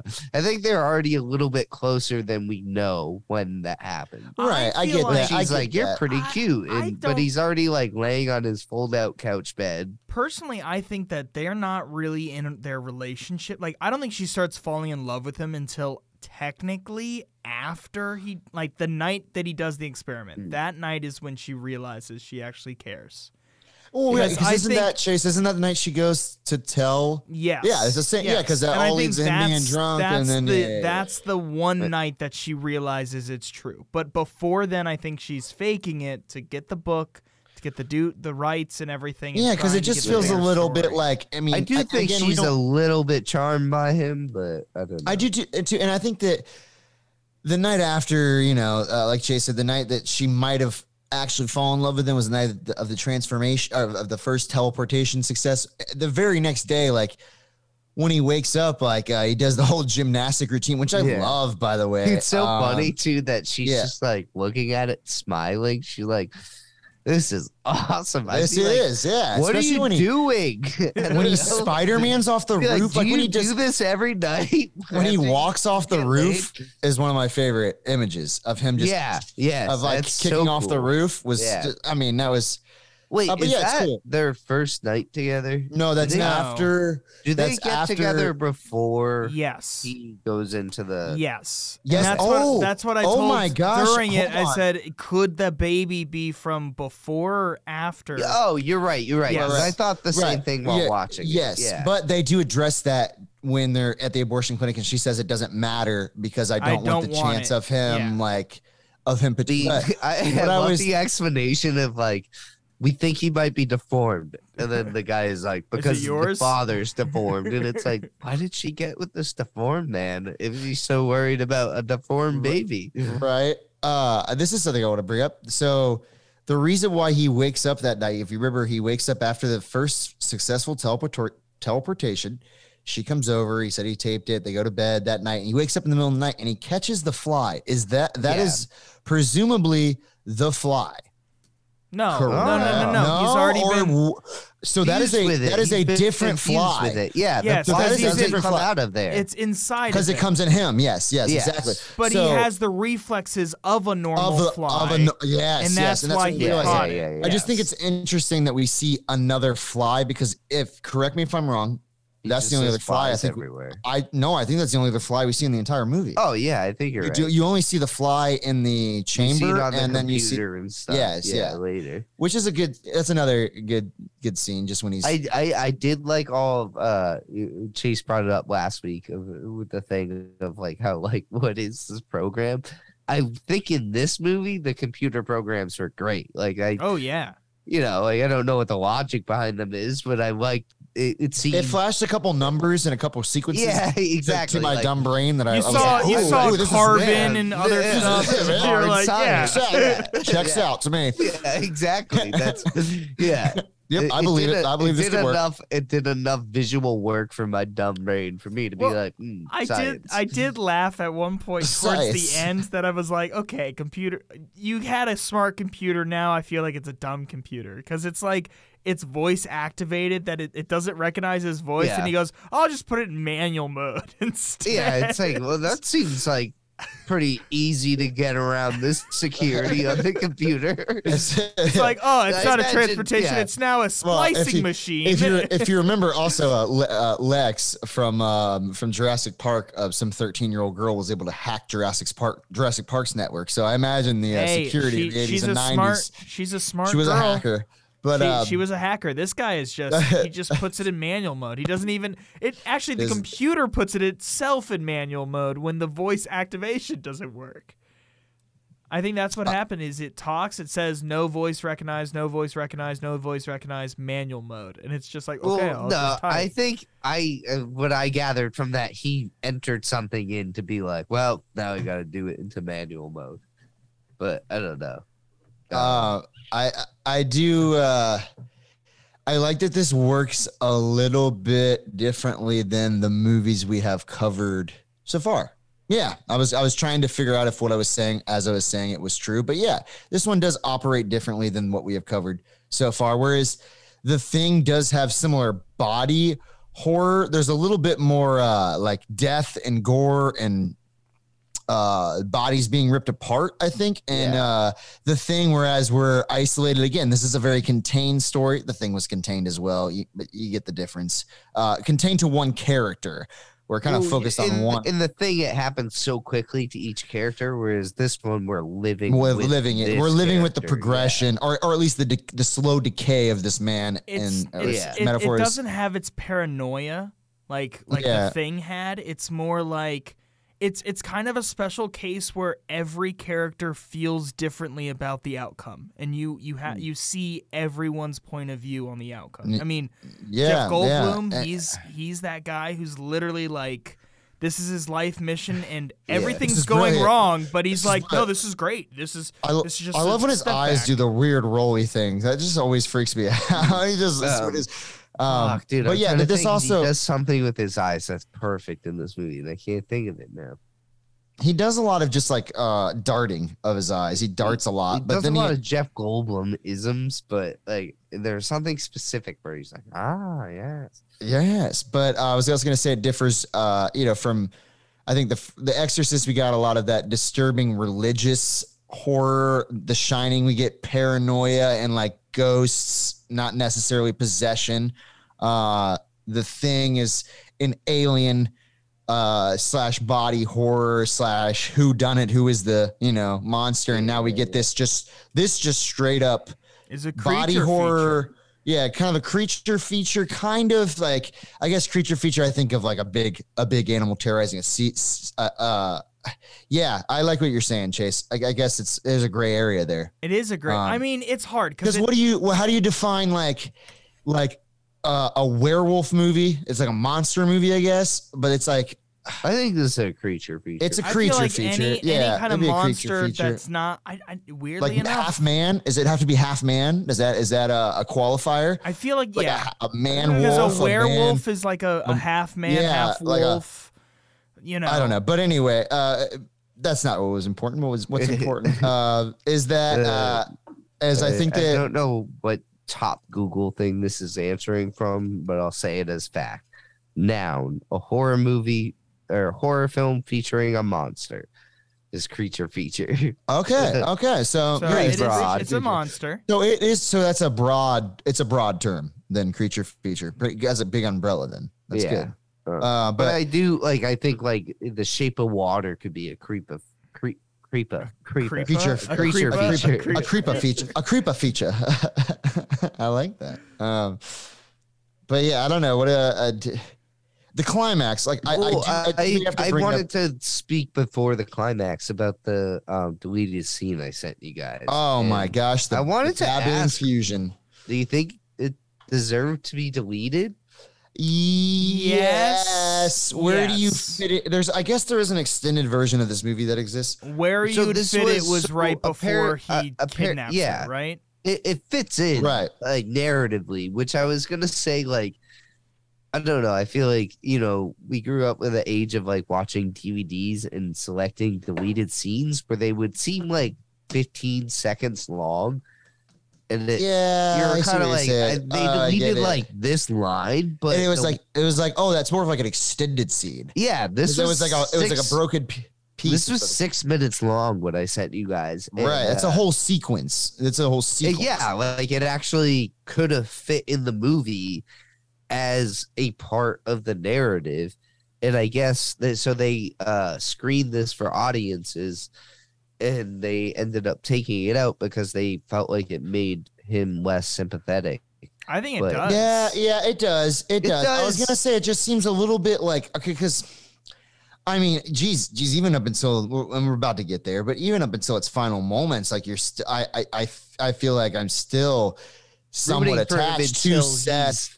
Dragging Geena Davis into the machine. And you're like, well, I don't like this. Yeah. Well, you're like, all right, that's enough. You kind of root trying to find a way for him to come back. You want redemption for him. This kind of it makes the ending less tragic if he's you know, morphing monkeys with cats, I guess. Which that thing is, by the way, that thing is I mean, terrifying. It's something right out of it's like you know, look at this ink blot test, and what do you see in your deepest, darkest recesses of your mind? I see a baboon and a cat that's like morphed together. It's to death with a pipe, like. It's definitely disturbing. Does it fit with like?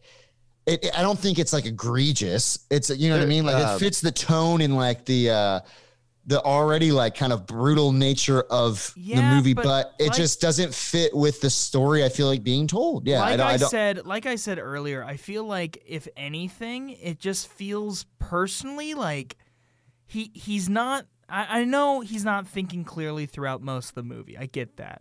But at the same time, like, he's still writing code to make this into something that it's technically not this machine. And he sees the result of what this machine can do. It is not ready. And immediately after, he goes up, kills it, runs outside, says, no, rips off. Which didn't sound like Jeff Goldblum, by the way. He was like, no. He was like, no. And I'm sure like they're distorting Andy his voice or something. But I see it is he rips off his like antenna or another arm. I kind of like that scene though. I do too. But then like, he goes straight to they could have left that, and then he'd still be more sympathetic if he was just ripping off his own. How I see it is that scene goes right before he kidnaps her, and I feel like it's just weird that it just jumps to no, we're gonna use the machine now, and then we're gonna be. But also, I'm curious because and maybe you know I'm missing what's right in front of my face, but we don't see him decide the whole. If I combine pod 1 with pod 2 with the third pod that was introduced earlier in the movie, then I could create this third thing. Well, we don't see that until the deleted scene, technically. Yes, that would have been the first time we saw that. Yes. But then we see it when what's-his-face, the third wheel dude, Thassis? What's his weird name? Stathis. We don't see that particular animation on the computer screen until he comes and sees it, right? Like, yes. Right. And so in the deleted scene, we would have seen that already, somewhat setting that up. I don't know. Like, if anything, you would set it up, but I think that it would make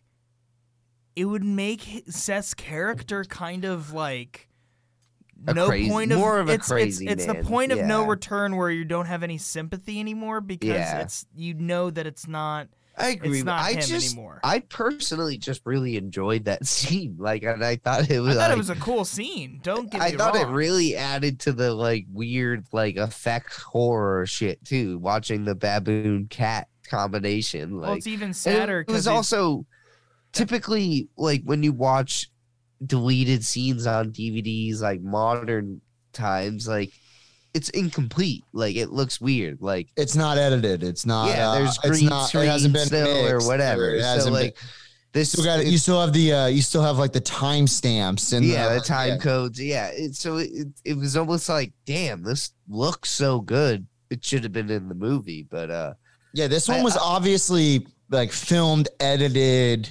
Yeah, it was in the movie and then cut out after screenings. Right. So, and I don't think Chase and I when we I guess I remember this movie being longer. It's what, but it's 95 minutes. 96 minutes, and it's also a long 96. I feel like, and I think it's the way it's paced, and I like talking about pacing, especially in horror movies.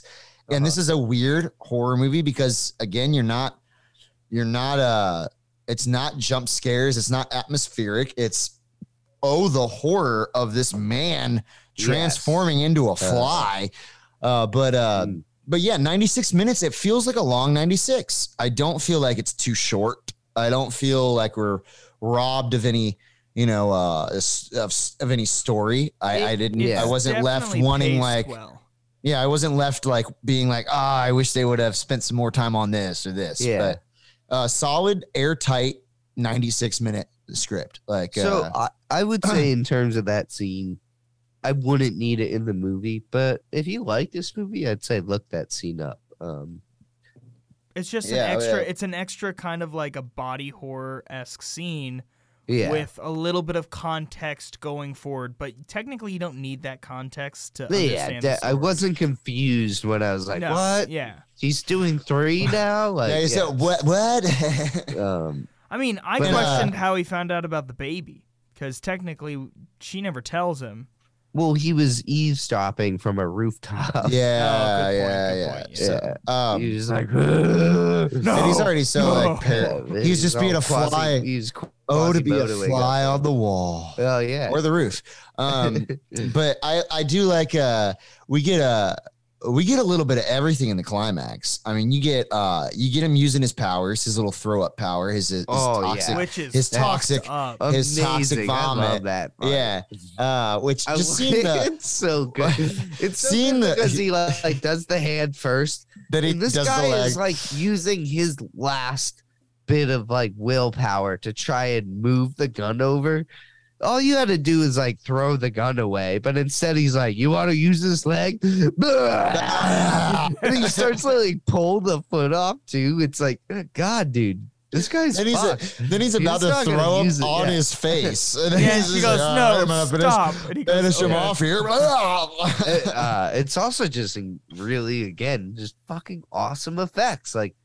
There's no uncanny valley for me. I'm watching. You see this, the bubbling too, and the way a man fly just vomited on this other man's hand, and now his hand is dissolving. Like I'm not doubting that I'm seeing this. And my only question is, how do you get the acidic vomit in Jeff Goldblum's mouth and then have him regurgitate it without him hurting himself? Well, that was my only question. That's how real it looked. Yeah. I'm just saying that's how real it looked. It's like they were clearly using just so.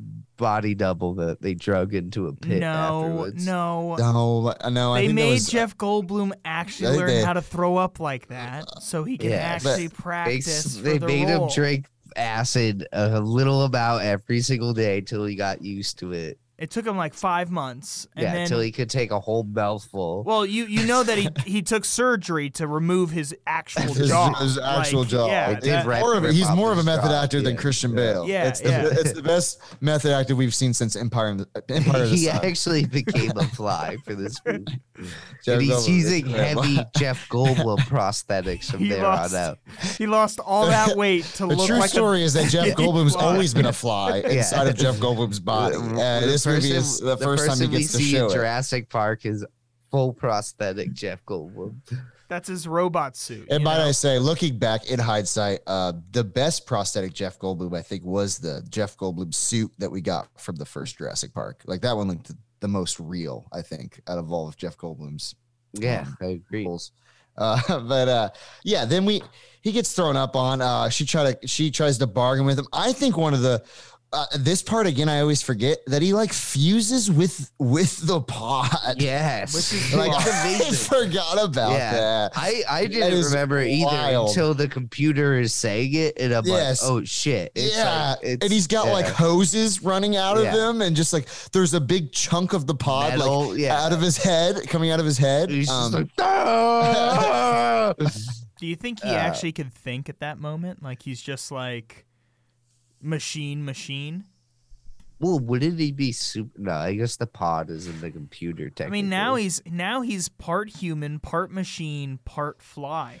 I think he literally just knows enough to be like, I shouldn't be alive for the gun. And put it in the he's like, this is right. He does that thing, whatever it is at this point. The I guess it would be Brundle Flypod. Goes Brundle Flypod goes straight for the gun. Straight for it. He's like, all right, I've seen enough of this. She's like, no. And I'm like, what are you thinking? What do you want? What do you want? You think this guy is a pet? Do you think she would just be like, oh, I'll get in the pod for you. Get back in there. We're all good. Geena Davis deserves she is a 5-star girlfriend in this movie. She's so supportive. Well, she's trying to find... That after all this, after he vomited on her ex's hand and leg and ripped it off. Well, she didn't like him anyway, but her ex saves her. By shooting open the pod, yep. She gets out and she's like, oh my God, Pod Jeff Goldblum, I feel so bad for you. And it shows him for a second. Like it shows Thassus or whatever his name is. Stathis, yeah. Stathis. Shows like, him and he's just like, the fuck? Dude, why are you comforting? Did you not see what transpired in the last 15 minutes? He just tried to kill you. He tried to pretty much crying. I don't have a leg anymore. Yeah. It's like I will no longer have a hand or a foot. Hey, while you're disputing whether or not you should shoot him, try not to trip on my leg over there, all right? But yeah, it's a very that moment is sad, and it plays very emotionally when he like pulls the gun to his head. I mean, that's like good.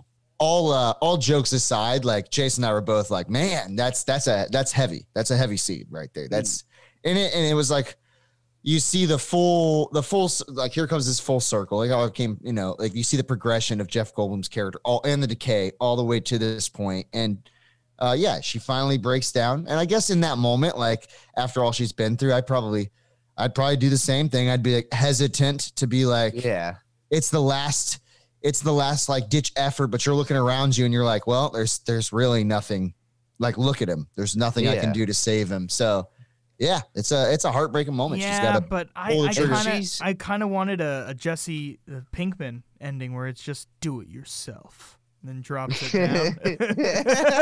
And he's just like, I want this. Well, do it yourself. Starts vomiting all over the shotgun and it breaks apart. She's actually now driving away, going. I do like that this movie. This movie ends abruptly. It does because it's done. It's done. It's that I don't need anything else. I don't need to know how Stathis is afterwards or if they're together. Where are they now? Which speaks of there's an alternative ending. The sequel. I didn't send this to you guys, but there's an alternative ending where she wakes up in a bed with Stathis after having a nightmare, and she's like, I just keep remembering having his child, and he's like, don't worry.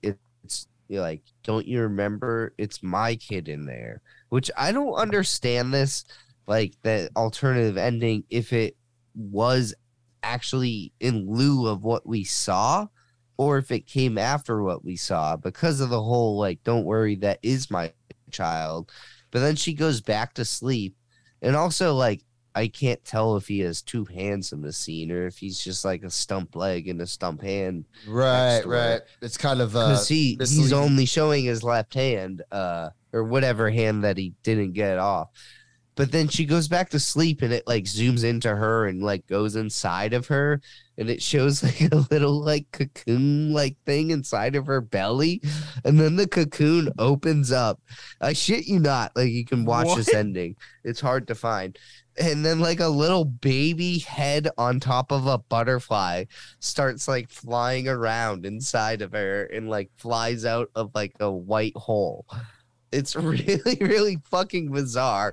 And then, like, after you see the baby butterfly flying around, it goes back to her sleeping, and she's just smiling. And it's like, what the fuck? This would have ruined this movie 1,000%. I would not have enjoyed that at all. That sounds highly disturbing. I'd be so upset if that was the ending and not her just, like, blowing his head off, which is, like, super effective and good. And well, it's tying back to what we said in the beginning. The beginning just starts you right in. Just I'm changing the world. I'm doing something that's gonna change the universe and the as life as we know it. I think that's what he says.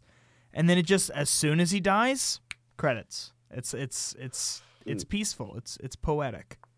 It's poetic. I wouldn't say it's peaceful. It's pretty disturbed. I'm not disturbed. No one's disturbed. He's dead. Her friend is dying on the floor, and she has a baby in her stomach. That's great. She didn't even get the abortion. So zero chance of having any trauma from this interaction. Yeah, crazy thing to have to explain to anyone. I'm sure she'll forget all about it. You guys are forgetting. She now gets the museum as well. So all of the artifacts. Veronica, bless her heart. I was also thinking she could literally take that fly body and be like, I found an alien, guys. First human to ever find an alien. Right. Become famous. Bless her heart for staying as long. I don't know. This looks like it has a pod in it. Are you sure it's an alien? There's a pod. All right. Want to do final thoughts? Sorrow. Yeah. Let's do it. Why not? Who wants to go first? Well, I don't know if this is included in final thoughts. I think it is, but I don't find this movie very, I don't know. It's so tough, but in what I find to be horror. Yeah, I know. This is just more like, well, I don't like that. Like, you know, I don't like the way this looks. Yeah. Well, I certainly wouldn't want to be a fly man, but like in what's in like horror is like something that like scares me. And this movie never once scares me. I'm gonna have trouble rating this movie, and I can go first. It disturbs me, but it doesn't scare me. So I'll go first because I've played third fiddle. I'll let you guys go first. I'll start us off. Yeah, that's true. I feel like I did. You're right. All right. So as if we are operating as a horror movie, and what we have observed so far, this is the least scary movie. The least scary movie that we have covered thus far, in my opinion. And it does operate on a different subgenre of horror. It is a body horror / creature feature. I think it is most well known for its disturbing body transformations. However, in lieu of that, I'm going to give this a 4 in the horror category because I think it does great for the body horror subgenre. But like Dave said, this movie does not scare me, whereas there's parts of The Exorcist that scare me. There's parts of The Shining that scare me. There are parts of The Thing that are disturbing enough to scare me. So, yeah, for as a movie, I think I used to have it. I couldn't find it on my Letterboxd. I think it's on my old Letterboxd. So... as before, I think I had it rated as a 4. I do think as a movie, I jumped it up a half a star after this viewing, just because it works on different levels. It's a bit of a, you know, it's a bit of a body horror. You got a little bit of romance in there. You've got drama. I like the story that's being told is plain and straightforward as it is. It's not that deep, you know, like I said before. But I do think it's a marvel of a film. It's a timeless classic. It's a movie that I feel like is going to stand the test of time. It already stands the test of time thus far. Yeah. That's my final thoughts. Final thoughts. Yeah. Nice. Dave, you want to go? Yeah. Basically, I agree with most of everything Steve said.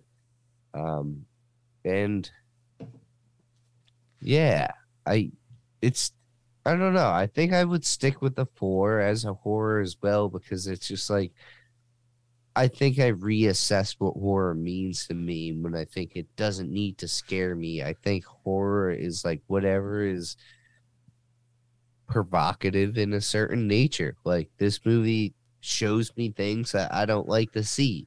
So that's good horror. And it also... I remember as a kid when I saw this on AMC's Fright Fest or whatever, I always thought, like, how does this fit in with horror movies? Because, like no one's getting attacked by this guy necessarily. Like, I know, like, he steals Geena Davis and definitely attacks what's-his-face at the end of the movie. Stathis, yeah. But like you're right. There's not a high kill count. Yeah, there's not a high kill count. There's not a killer in this movie. Yeah. So I remember always thinking, like after watching like a Halloween or a Friday the 13th movie, being like, how does The Fly fit in here? But I think that was just a young me looking at horror and with like a narrow scope. And I think this fits in well with like body horror is a type of horror. Like it's disturbing to think about going through this. So I think 4, yeah. And I gave this a 4.5 on my Letterboxd back when I watched it, and I'll stand by that. I like this movie. I like it a lot. Yeah, that's all I have to say about that. I will say it sounds like a broken record here, but I am also going to probably give it a 4 and a 4.5. You know, I'm going to say it. This is the godfather of all Fly movies. I mean, yeah, it is. It's the godfather of all Fly movies. It's perfect. All the larva came from this. Yeah, yeah. The larva comes from Fly. No, but it also, like, not just a body horror. I think, honestly, this is kind of that technology horror where it's like, it's kind of like Black Mirror in a way where it's technology that we want to do or we want to strive for that we just don't fully understand, which could end up being catastrophic, which in this movie could you imagine, like, oh, I found teleportation. I'm going to be the cool, like, it's like time travel. Yeah. Some of the worst things have been done. Yeah. Some of the best intentions. I forget what movie that's from. Yeah, that's a great quote. It isn't from a movie. It is from a movie. Some of the best things done by mankind, or some of the worst things done by mankind, were done with the best intentions. I feel like it's said in a couple of different movies, but that's, yeah, Chase. I feel like it definitely is the abuse of that power, or the negligence or not appreciating. It's like Jurassic Park, just having the availability to do something phenomenal, but not appreciating the power of doing that phenomenal thing, or not just respecting it. It's what did we call it? What was the thing we kept calling? It's spectacle. T.S. Eliot quote. No, it's the whole spectacle, dude. Steve. Most of the evil in this world is done by people with good intentions. I think this movie is definitely kind of like, it's Jeff Goldblum literally finding something and becoming, like, not a god, but I feel like he feels like he created something that will change mankind, and he wants to see it through, and I think he goes a bit too crazy for it, and that's terrifying. The human mind to push forward to try to find better spectacle is crazy. But I will still stand. I think a 4 is a pretty decent score for a horror movie. Absolutely. And I don't think that's insulting this at all. No, it is not. I think, if anything, it's being a little bit more generous than most. If the theme of this month was body horror, I'd give it 5 stars. Oh yeah. Oh yeah. Yeah. If that was the theme of this month. Oh yeah. Body horror. Like, yeah. I just wanted to say that God creates dinosaurs. God kills dinosaurs. God creates man. That was kills God. Man turns himself into a fly. Woman kills that fly and inherits the earth. Another Letterboxd review I wanted to drop was that was in there.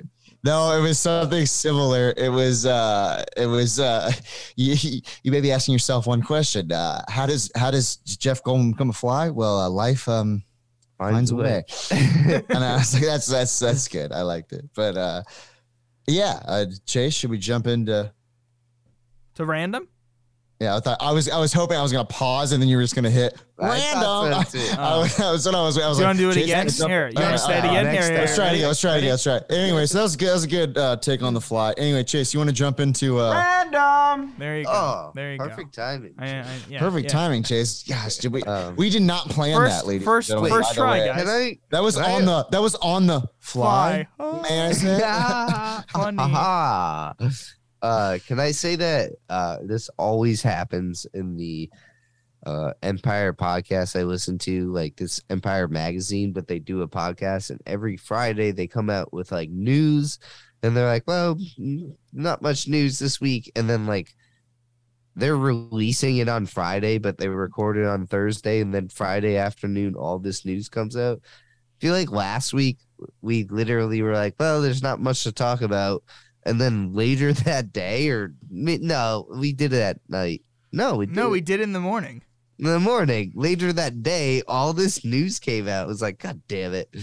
All this fresh news. Yeah, I've got some. I agree. I got an influx of news. And I mean, I sent Dave, Chase, some of it. That's I've explained it before, but the reason why I send Dave and Chase, the reason why I send you guys stuff is also just so I can remember later to discuss it for the, because it's something that caught my eye that, like, even though I assume Dave always sees, because Dave and I follow literally, I think, all of the exact same sites. Yeah. So I assume when I'm sending Dave these things that he's already seen them, but it's like, hey, I found this interesting. Let's talk about this later on the podcast. That's why I'm bad with, like, if I've already seen it, I just don't even say anything. I know, but it's, you respond enough that it's relevant. But who wants to go first? Who's got some juice? I mean, I have one that will be very short. And this is mainly because of our last podcast. The trailer, the official trailer for 1899 came out today. I don't know if Dave watched it already.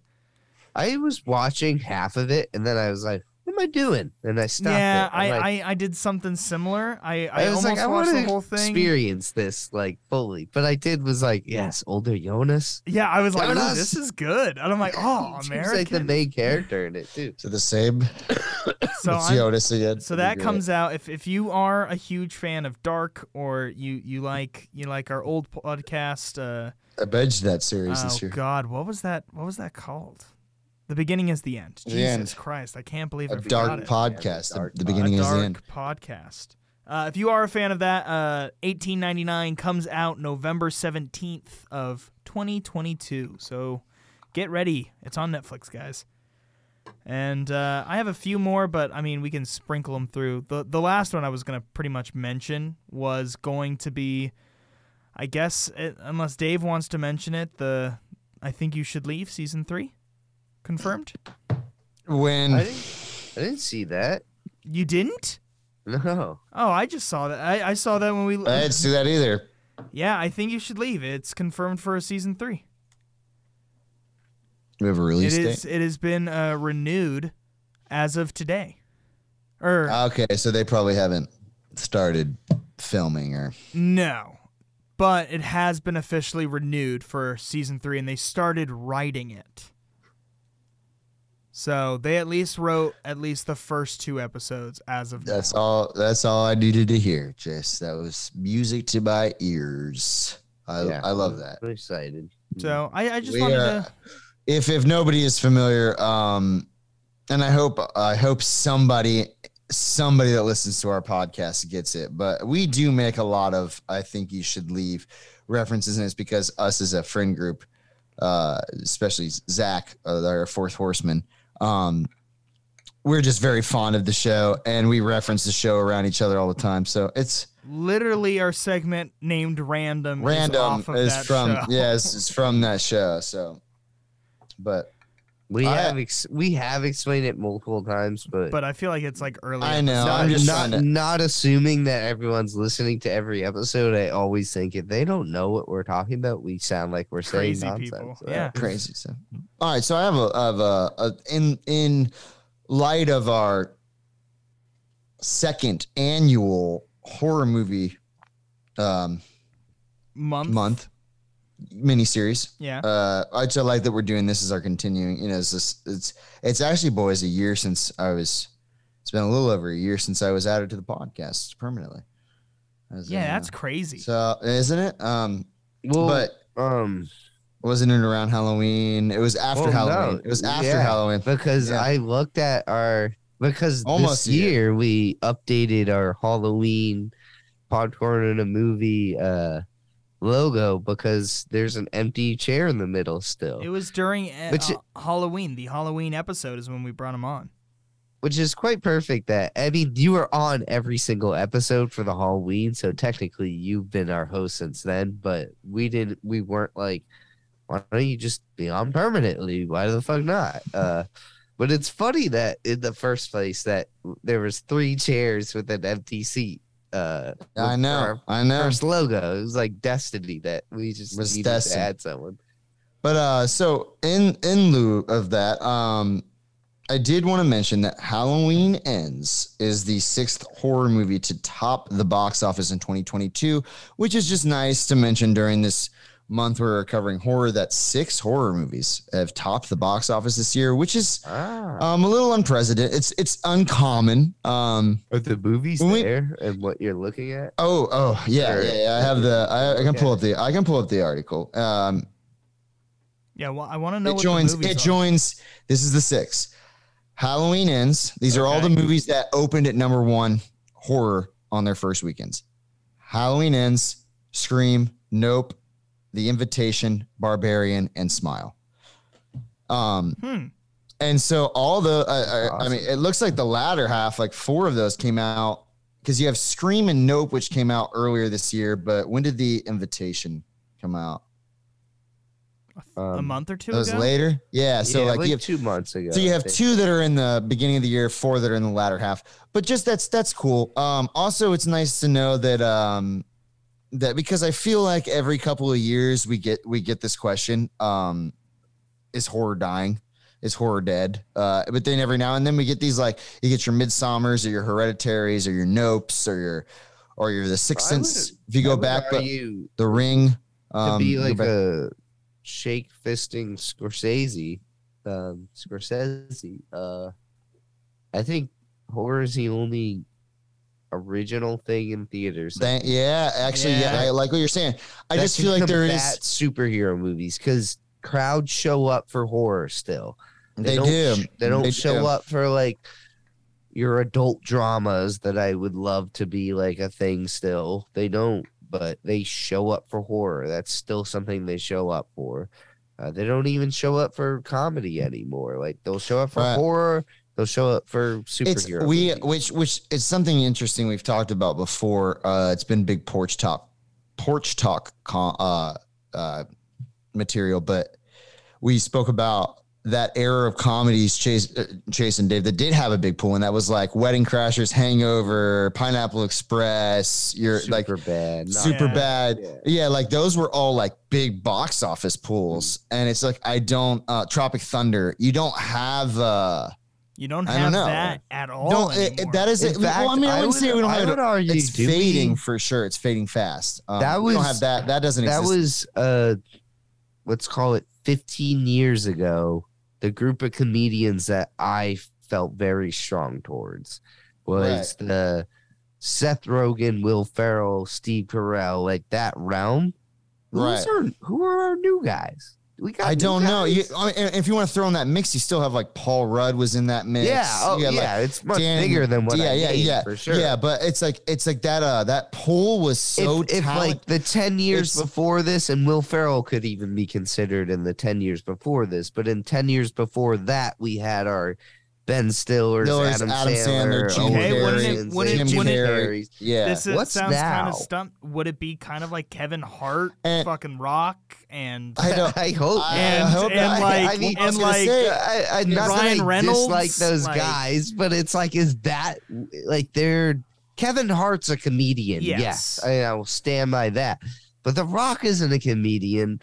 Ryan Reynolds is funny, but he's not a comedian. Think about all of those movies they all made together. That is like. Kevin those Hart movies Rock, do make money. They make money. I would argue that. That's a bummer if that's what our comedy is now. As I was gonna say, did we have one of those once in a generation classes? Because look at the. Mm-hmm. I would say look at like the 70s, the National Lampoon early SNL days are like our dads, our fathers, all 3 of us sitting here. Favorite comedians are probably like Bill Murray, Dan Aykroyd, Chevy Chase, John Belushi, John Candy. And then there was a little bit of a gap because I feel like. Yeah, but the 80s. So if those guys were born in the 70s, they filled up the 80s. The 80s, they did. You're right. And but then did we get spoiled because in the 90s they were born in the 70s? Right. I'm saying they were there. They came from the 70s. Did we get then we got spoiled with like Robin Williams, Jim Carrey, Adam Sandler, Ben Stiller. Though. Then we got spoiled with like I would say this is fair to say the children of the 90s generation, which is like your. your people that were up and coming in the night, like Paul Rudd, Seth Rogen, Frank Siegel, all whatever. Those guys. And then, like, were we just spoiled for like 30 years by good reading classes, and now this generations just can't stack up? Because I mean, like, we were spoiled. We have you look at the 2000s, I'd say the 2000s, 90s, 80s, 70s. You have a good four decades of. Just a good class of different comedians that either your dad connects with, we connect with, but who do the new kids connect with? It's weird because I'm is Zac Efron that person? Yeah, like, I was thinking of Neighbors. So I'm like, what are other comedies? Like, that was like kind of the passing of the torch as we got Neighbors with Zac Efron and like Jonah Hill with. But Jonah Hill was part of the legacy I'm talking of. Like Channing Tatum, I guess, is part of the new wave. I don't know.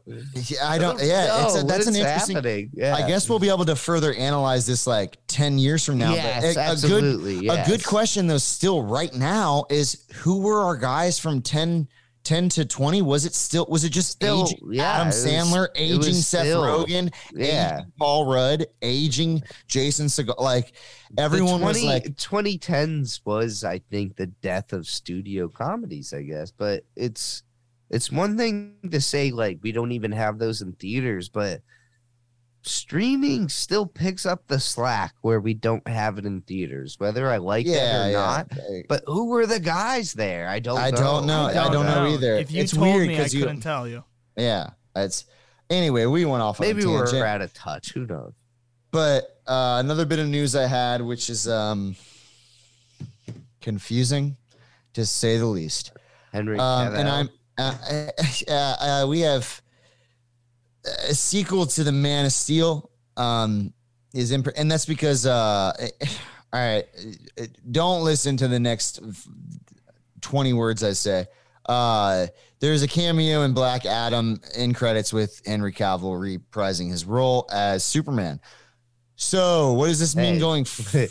Did you guys see Black Adam? No, not yet. But I read that. I was like, what are you assuming? I read that. It? No, I've read that. I read that. So you're assuming I don't give a shit. No, I this is just, Dave, this is just how little I care about the DCU that I'll read spoilers before even going to Dude, this is the first time. This is like one of the first times I've ever done that. Yes. I was like, let me see. And you know what? I am excited to see Atom Smasher. Pierce Brosnan is Dr. Fate. Yes, I've heard it's actually pretty decent. Hawkman, I have heard very split reviews. It's like I hear, and I know you guys didn't love this movie, but it's like when I read the comments, people are like, God, thank God it's not like Thor: Love and Thunder. This movie's amazing. And I'm like, well, I don't know. I like Thor: Love and Thunder. That might be bad, but I don't know.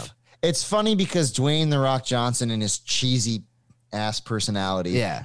Went and tweeted, we got a 90% audience score on Rotten Tomatoes. And I swear to God, it's the first time I've ever seen somebody tweet about an audience score. And it's like, okay, Dwayne. Well, that's like, the other thing I kept reading was like, people were like, there's no cringy jokes like in Thor: Love and Thunder. And I'm like, oh my God, dude, just watching the trailer, I'm like, this movie's going to be fucking cringy jokes. Like, I don't know. Well, I know, because you get the heroes don't kill.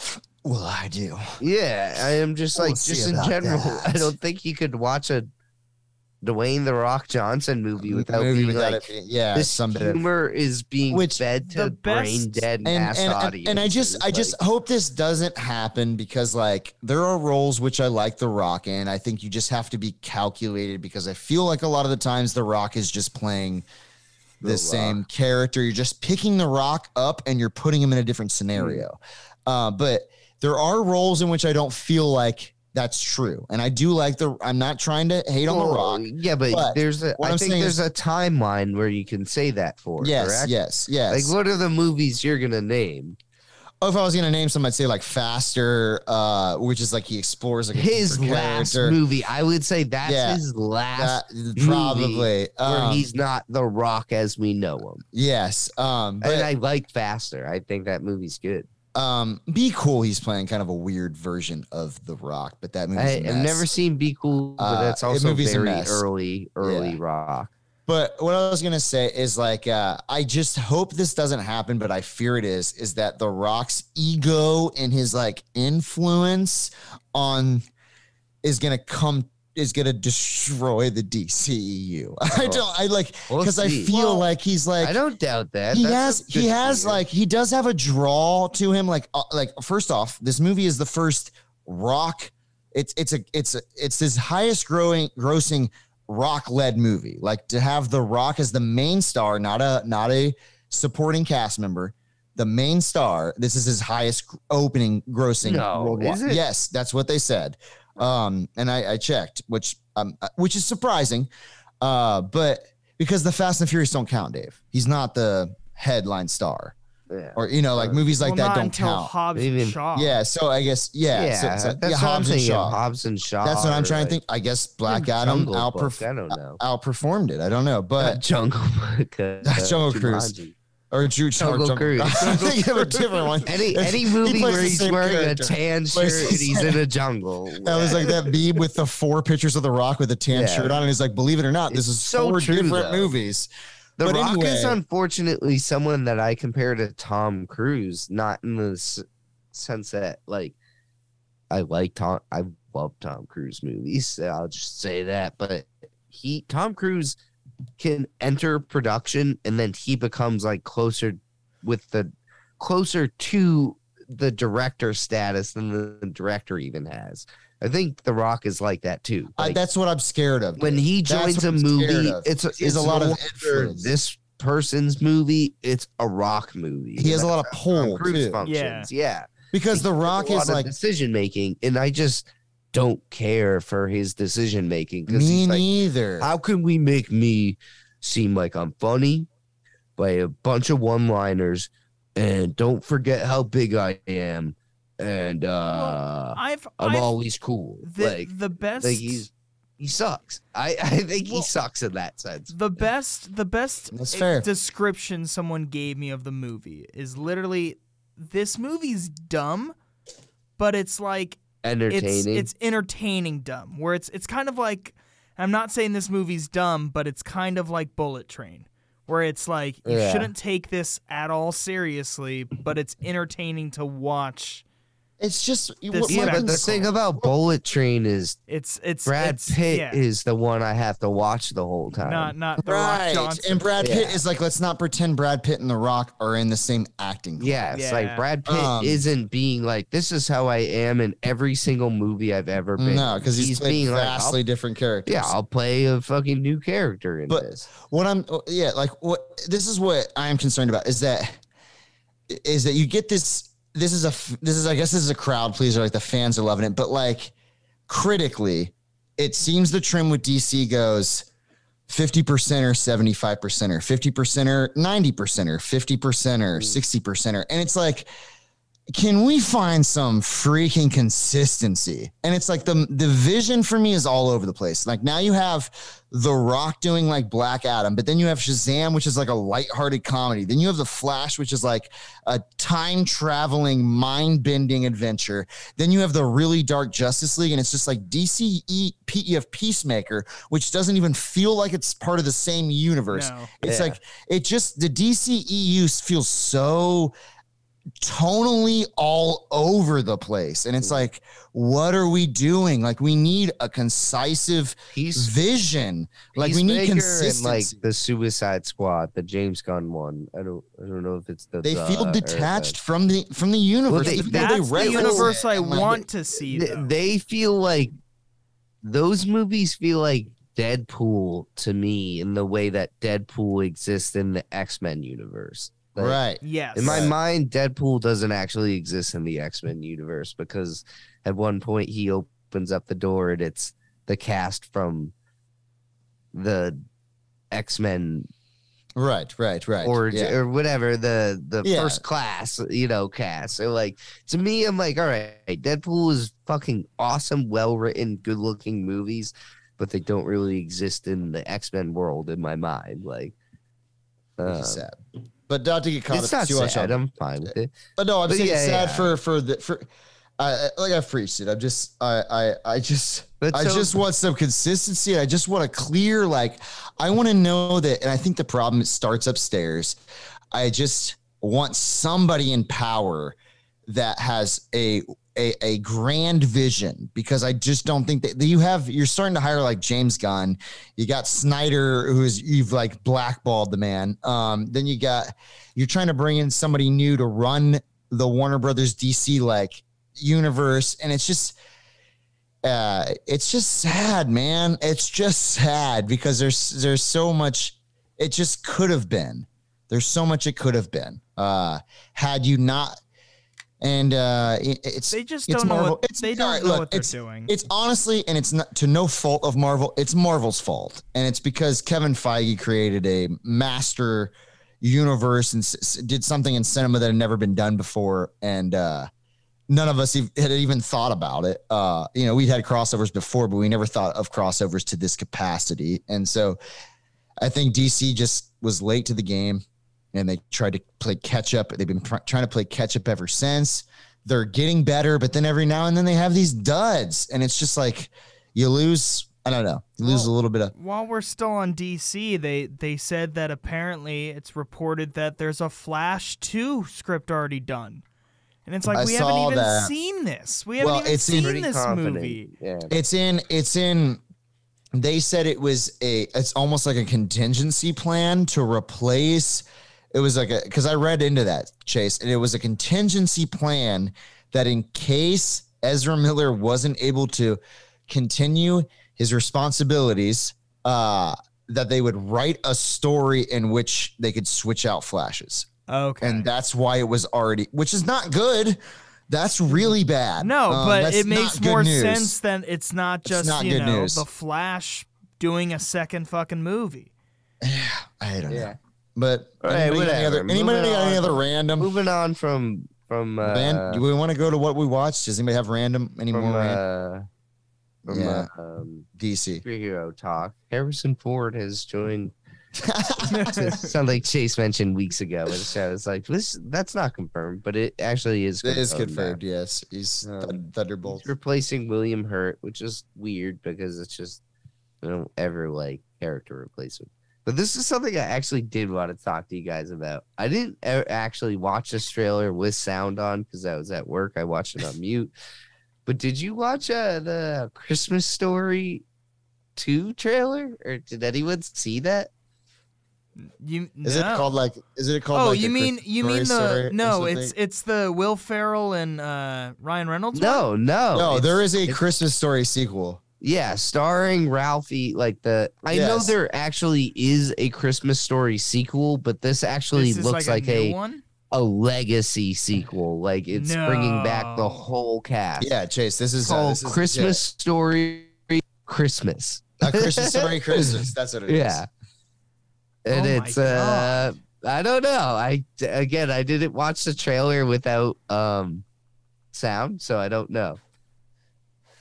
That's crazy. I did not know. I'm curious about it. I'm curious too. Well, they're also, I already said this, I think, last week, but they're also doing the Santa Claus with Tim Allen is coming back. TV series. Yeah, I knew that. Disney Plus is doing a show, right? Yeah. And he's retiring as Santa Claus, which I feel like was the plot of the third movie, Chase? No, yeah, that's the second. The second movie was the Mrs. Claus. The third one is Jack Frost, where he. But what was the?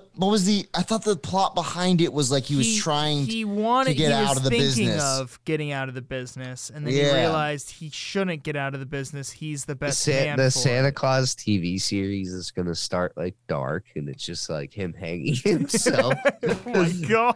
Yeah, well, I was going to say figure out the mystery. The first one I think is still holds. I still like the first Santa Claus. I'm not gonna lie, I like all three. I like all three. I don't care. I wouldn't go that far, but hey, I don't think they're all great movies. But I will say that when we did our first Christmas series, which was 2 years ago now, I think. Yeah, I barely liked the first one. Not the Christmas Story, the Santa Claus. I was like. this starts great. I love the concept, but then as soon as it gets into like the end, the North Pole shit, I'm like, all right, whatever. I don't care. Yeah. What would we recommend? I felt like there's big news last week, and now I don't remember any of it. So it's all right. We still got one more episode to our movies. What do we recommend that we've been watching? I watched a few things. Who wants to go first? I watched a few things as well. I'll go first. I watched. I'm getting pretty close to my goal for this month. I'm at 251. My goal for this month is to get to 265. So I have to do 100 movies in 61 days between November and December. Yeah, dude, I really messed myself up with this. But I watched a lot of movies this month. I am caught up as far as this month goes. I'm like a day ahead. But I guess some that I just want to throw out there was like the original When a Stranger Calls. Watch that one. Recommend it. Carol Kane is great in it. I'm more familiar with the remake because I remember my grandma had this on like VHS. The original When a Stranger Calls. And I remember the first 15, 20 minutes of this movie perfectly. I was like, oh yeah, I remember this. Kind of starts out like Scream. It's just like some guy calling her. She's babysitting. And then she finds out the call is coming from inside the house. All that happens within the first 20 minutes. And then that's all I knew of this movie was the first 20 minutes, which I thought was the entire movie. It is not. This movie takes a strong left turn into an entirely different subplot, where the remake just stays with the babysitter and the caller the entire movie. And so I guess it was a bit of blending and misremembering of what the original was. And so that's why I was like, I got to watch the original again. But yeah, recommend it. Another horror movie that I watched on Shudder was an Italian horror movie called Stage Fright. I gave it 3.5. That movie operates like a murder mystery, and it is all taking place in one setting on the set of a play where one of the players has gone rogue and starts killing everybody else. And that's awesome. Good Italian horror flick. I watched it on Shudder. It is called Stage Fright. I think the original name of it is like Aquarius. I don't know how to speak Italian very well. The last one I'll say is, because I'll let Chase talk about one that him and I watched together. Oh yeah, but I watched Beast with Idris Elba. I watched it on Peacock. It's streaming. I gave it 3 stars. I told Chase though, because Chase was like, "Oh yeah, how'd you like it?" And I was like, "Dude, for what it is, recommend it." That's if you're looking, yeah, yeah, like it's right? like I gave it a 3. Yeah, you gave it a 3 as well. It's not a bad movie for like what it is. I appreciate it. Is there a little bit of ridiculousness and a little bit of like Dave says, uncanny valley? Like, yeah, the lions are animated; they don't look bad, and it's like, I mean, without spoilers, Dave, you know what I'm talking about. The climax is a little bit over the top. But like, I enjoyed it. I gave it a 3 star. It's a recommend for me. Yeah. Oh, and Idris Elba's just solid. As yeah, well, Idris, so and it's like I kind of liked Dave. Like Charlton Copley too. Yeah, I don't know if you agree with this, Chase or Dave, but I liked the story surrounding it with his daughters and the widow. Yeah, it has some heart. Yeah, it's that's some heart. But and a quick off, I watched both Hocus Pocuses. In the last couple of days, which I had. Have you ever seen Hocus Pocus?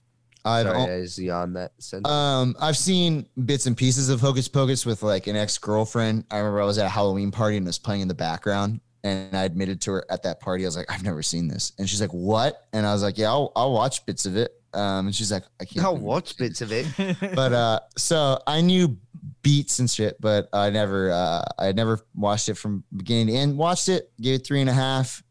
I get the hype. However, I am not on the hype train. I liked it. I enjoyed it. It's not going to become a tradition for me to watch it every year. Did you watch 2? I did watch 2. I gave 2 a 3 star. I think it's a fun sequel that only brings back the Sanderson sisters, which I was disappointed with because I feel like while the Sanderson sisters are the main plot of the story, I get that. If this is going to work as a legacy sequel, it would have been nice to bring back like Max or bring back the little girl, Danny, because oh no, the plot beats of this movie do kind of like it is kind of a carbon copy of the first one, just with new. It's in 30 years later. So I don't know. Lacked a little bit of originality for me, but still worth watching. Gave it a 3. It's like you still get all you get enough enjoyment out of it to be like, oh, it's the return of the sisters, the Sanderson sisters, those old witches. Yeah, gave it 3, but that's it. That's all I've been watching lately. Wait, I got a question for you real quick. Do you think I would like Hocus Pocus? The first, have you seen it? No. Yeah. I think you would give it a 3 or a 3.5. I think, okay. I think you would, it's a recommend I would give directly to you. Yeah, if you haven't seen the first one, like it deserves its cult status. I know a lot of women love this movie. Yeah, it's definitely. But it is a. I'll tell you this. It is. I believe it's PG. It is a ballsy PG movie. Yeah. I just was looking at it was a Rotten Tomatoes post that they do on their podcast, but they were like, "This is a hard PG." PG. Yes, I watched that same one. I sent it to a friend of mine. I thought I sent it to you, Dave, but I didn't. I just looked, but.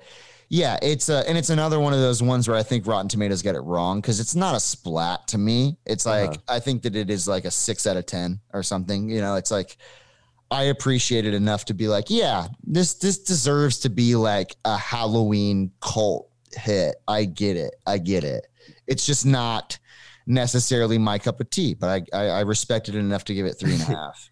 That's, just that it was this. We definitely were looking at the same post because it was the Rotten Tomatoes Got It Wrong podcast. I had the thought that like fuck Rotten Tomatoes for coming up with this podcast idea. I know. Like someone else should have come up with it. Like they get to be the ones that like have the podcast that's like we got it wrong. But yeah. All right. So who else to go? Well, mine could be real quick. I mean, I haven't been watching a lot of movies this week, but we did watch one. I watched 2 movies this week. I watched one with Steve called The Watcher. Yeah. Or just Watcher. Yeah. Yeah, because not to be confused with The Watcher starring Keanu Reeves. Or Watcher that's now also Netflix, on Netflix. Netflix show. Yeah. That's what I thought you guys were talking about. No. So it's pretty much this girl and her husband. They move to fiance. No, they're married now. Fiance. I think they're now married. Oh, husband. You're right. You're right. They move to, I don't remember what city they go to, but it's in Czechoslovakia. If I'm not mistaken. Yeah, you're right. Yeah. It's definitely Europe or it's not America. And while she's there, she feels like there's a guy watching her from like the building next door. And there's also across the street. Yeah, there's some murders that have been going around, and she gets super paranoid the whole time. And I didn't hate it. I definitely felt like it was a long, slow burner. Yeah, but I think it was worth it. I think it was worth it. I like the end. The end was pretty good.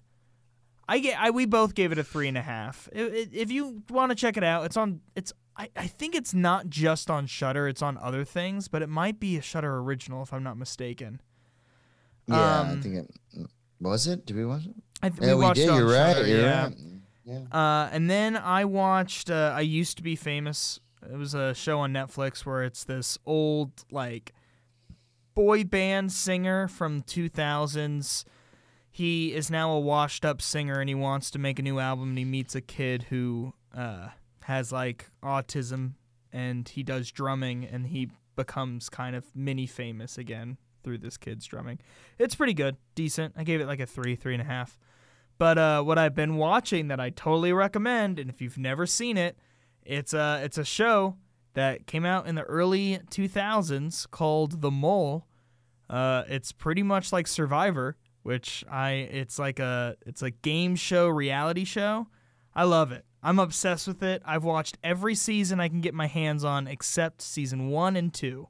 2 I can never find. 1 is coming in the mail, and I'm super excited about it. Have you talked to me about... Sorry, man. I'm yawning like crazy. Have you talked to me about this show before? I don't think so. I just found out about it a week, this week. But I've been obsessed with it constantly all week. I've watched 4 seasons. There's a new season that just came out on Netflix that they revamped it, and it was pretty decent. But there was one from 2003 which was the Celebrity Mole Hawaii, and it has Stephen Baldwin. Who else does it have? Kathy Griffith is in it. The guy from Major Leagues, Corbin. I forgot his last name, but yes, it's 6 people are all on this island. They're trying to do tasks, but the mole needs to stop from doing their tasks to not get the money in the pot, and whoever guesses the mole wins the money. It's cool. I enjoyed it, but highly recommend. If you want to watch a cool reality game show kind of thing that's like The Amazing Race, kind of like Survivor, I recommend. Yeah. All right. Yeah, okay. What have you been watching, Davey? I watched a couple 2-3 things. Let me see. Oh, all right. So since we last spoke, I think I watched Faculty. Yeah. How do you feel about that one? Because we were mentioning the Faculty on the Thing episode. Yes. So that's why I watch it. And I definitely recommend it. It's a great 90s cast. It's a real Where's Waldo? I don't know if you guys remember my story about the ticket taker at AMC. Yes, yeah. What did he say? It's just every time he takes my ticket, he's like, I know. He's like, make sure to watch out for Usher, for John Stewart. It's a real. Where's Waldo? Derek. And you have Famke Janssen from Famke Janssen. Yeah, it's a real Where's Waldo of great 90s actors. Elijah Wood, Josh Hartnett. You have so many. There's so many. Jordana Brewster. Yeah, but overall, I really enjoyed it. We were talking about how it's close to The Thing, but it really is that one scene that Steve was talking about where these characters are taking some sort of methamphetamine. Yeah, some drugs. Snorting it, basically, to see if they're the creature. But otherwise, it's much closer to, Invasion of the Body Snatchers. Right. But it's good. I thought it was, very engrossing, just especially if you're into those 90s movies with, good-looking young actors like Josh Hartnett and Jordana Brewster or whatever. Then I saw Smile in theaters. Liked it. Please. Yes. I have a weird story that I'll try to be quick with it. But I go and see a pretty late showing of it. I think it's around 8:00 or something. I think it's on a Monday, and I get to the theater. First of all, when I bought my ticket, I was like, oh, I'm the only person. And this was 10 minutes before the movie started. Get in there. I'm sitting in the second to back row. I'm like, wow, no one else bought a ticket, huh? And I was kind of excited because I'm like, this is interesting. I've only been to 1 or 2 movies in my life where it's an absolutely no one in the theater. But then I started to think oh, damn it. Horror movies are kind of good with an audience. And literally before the movie starts, after the Nicole Kidman, advertisement. Yeah. Sosie Bacon is her name. It was Kevin Bacon's daughter, the main character from Smile. And Parker Finn, who's the director, come on screen, and they're We're so excited that you are all here in the theater to experience our movie. Just like, you. Yeah. And they're like, we know how much audiences love seeing scary movies, and there's nothing better than watching it next to a stranger and hearing their reactions. And it was like they were talking directly to me, the only person sitting in this movie theater. And I was like, well, this is weird. And then like I started really double thinking, like, damn it. Like, I almost want to leave this movie and come back with like a full crowd, but this is already like 2 weeks into its release.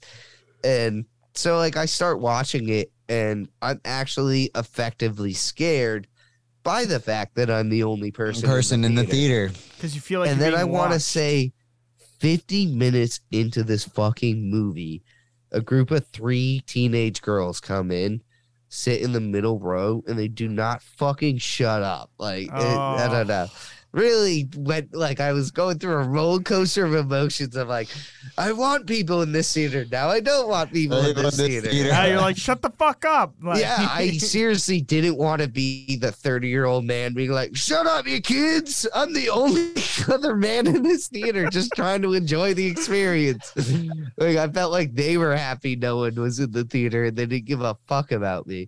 But they were reacting during certain scary scenes, but that it was like any talking or like development during the plot, they would start talking. But all of that shit aside, I thought it was really good. Like, it was, you know, a nice little thriller. Trying to think of, I kept thinking. Does it have a good like explanation? I don't think so. I'm trying to think of why it even started, but it's a good story. Like, it kind of reminded me of The Ring, actually. Okay, well, because of the seven, none of them lasted more than 7 days. Yeah, well, it's a thing that's passed on from person to person, sort of thing. But I don't know if that's a spoiler. I'm sorry for telling you. I don't think they said that in the trailers. But then I watched Scanners, which is another David Cronenberg. It's an early Cronenberg. And it's good. It's not great. I'd recommend it, though. And it's another good practical effects. That's like kind of one of the reasons I really enjoyed it. Very atmospheric, very 80s. It was made in the 80s, but it has like a 70s vibe, sort of. Just feels like really in the wheelhouse. That's what I want. It's on one of my lists. I want to check that one out. And I wouldn't even necessarily say it's a horror, but it fits in. Like, if you watch it this month, it would really fit in just with the tone and atmosphere and vibe and everything. It's like a quick yes or no question. Is it political?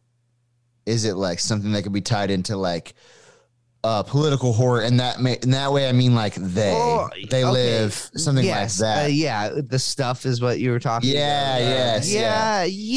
It is kind of close to that. Not as like widespread conspiracy, but absolutely like conspiracy of government corporation sort of thing. Gosh, okay, it makes sense. I like that kind of stuff. So yeah, it definitely fits in that vein. And then another movie that's been on my list forever that I watched was Event Horizon, which with Sam Neill.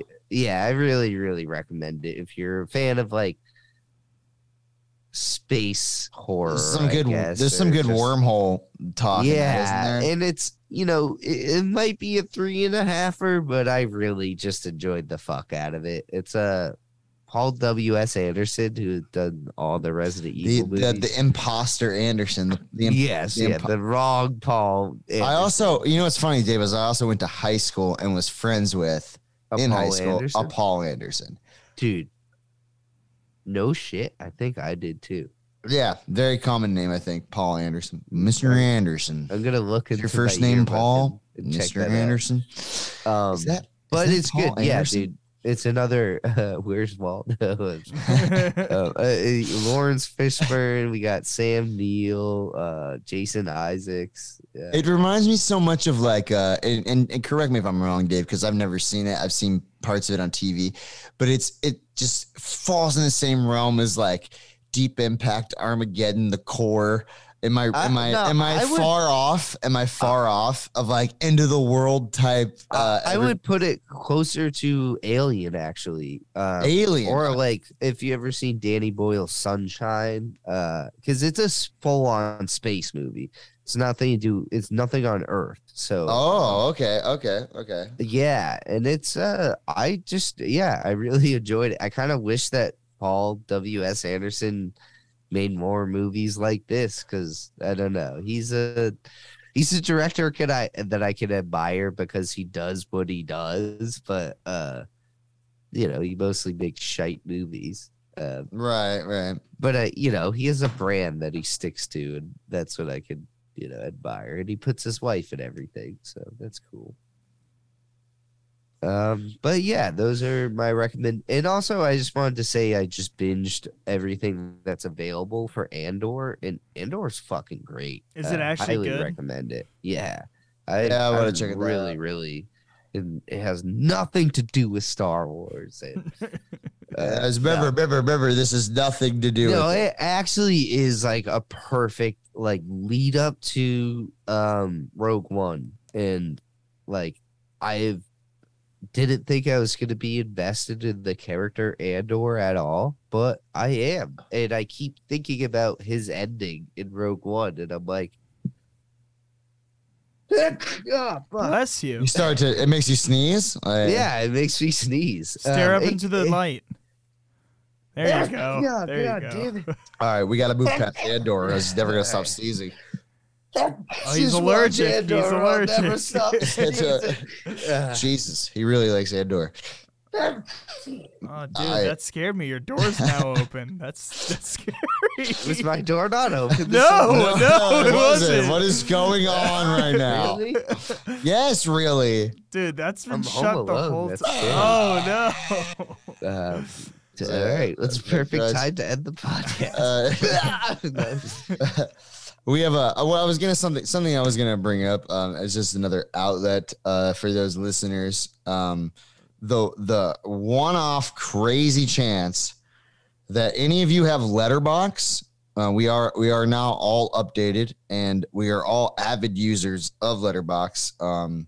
You can follow. You can find any of us and just see what we're watching. We all have different lists. If you want to get a more comprehensive look at just what the voices are listening to. Yeah. We all do have Letterboxd. You can search our names. Right. And in our bios, it says hosts of Podcorn in a Movie. Yeah, you'll know it's us because every one of us, we all say all of ours under the bio per Dave's first step.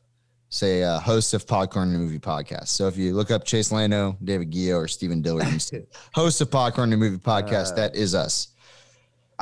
There's also, this is because of a wholesale assignment where I had to like do social media stuff, but there's also a Podcorn in the Movie Letterboxd. Yeah, which we never used. Yeah, I haven't updated it since that assignment. But it'd be cool, Dave, is just to rate all the movies that we've covered ever. Well, that's what it I can make a list was. For, yeah, that's Chase, what we were gonna do. Chase sent me the average rating of all of the movies that we had done thus far. Oh my god! So like those are all on that. I guess we could still do that. It's just gonna take. It's gonna take also, one of Chase, us. To just you like, changed your picture. Did you like it? Letterboxd. Do you like it? Yes, I love it. But what are the two movies you're holding up? I wanted to ask you about that. Inception, and I just chose another one afterwards. It was Inception and. The King's Speech. Why was it The King's Speech, dude? I don't know. I was just like, makes sense. I was like, I gotta do The King's Speech. I was late for a lunch, and I'm like, I need Inception. I'm like, what other movies do I have that I like? There's and I'm so like, many issues, Rob. King's Speech. Just, there we go. So random to me. I swear, Chase. The funny quirk about Chase is that he often forgets how many movies I own, and then he just rents them on YouTube. And I'm like, Chase, I own this movie. You didn't need to rent it. But I feel like that even comes up in this month. I think he rented The Exorcist. Yes, but what was funny it was on this, HBO. He comes home today and he goes, Chase, did you rent Dr. Sleep? And I'm like, yeah, I did. I just want to watch Dr. Sleep. I was like, I own it. But what I thought was funny was in his rush to find movies, he picks the Inception and he picks it from the drawer of his movies. But I'm like, there's so many movies. You could have picked one of mine, another Nolan, anything, but it was funny. I never thought about that. I was like, it has to be my list.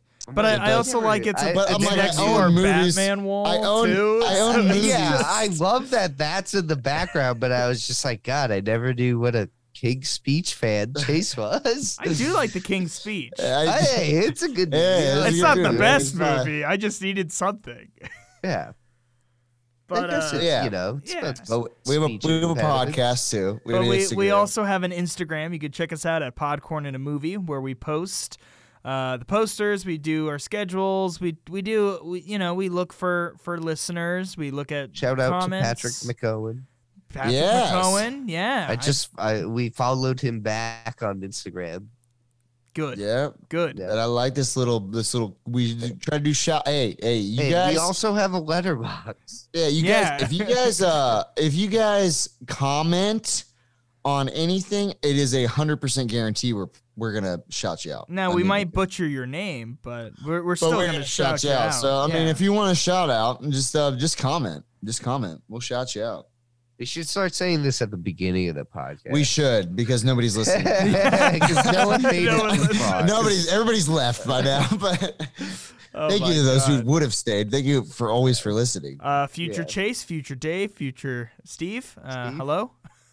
Yeah, hello. Thank you for listening, Dave. Hey, thank you for sticking it out. Are you guys still listening? Seriously, Chase, get out of the shower. I might have skipped by now because I'm like, all right, they're wrapping it up. I can get to the next one. All right. Well, hopefully we'll be concluding next week. We will conclude our next episode. Next episode, yes. So we'll see you guys next time. Bye. Bye.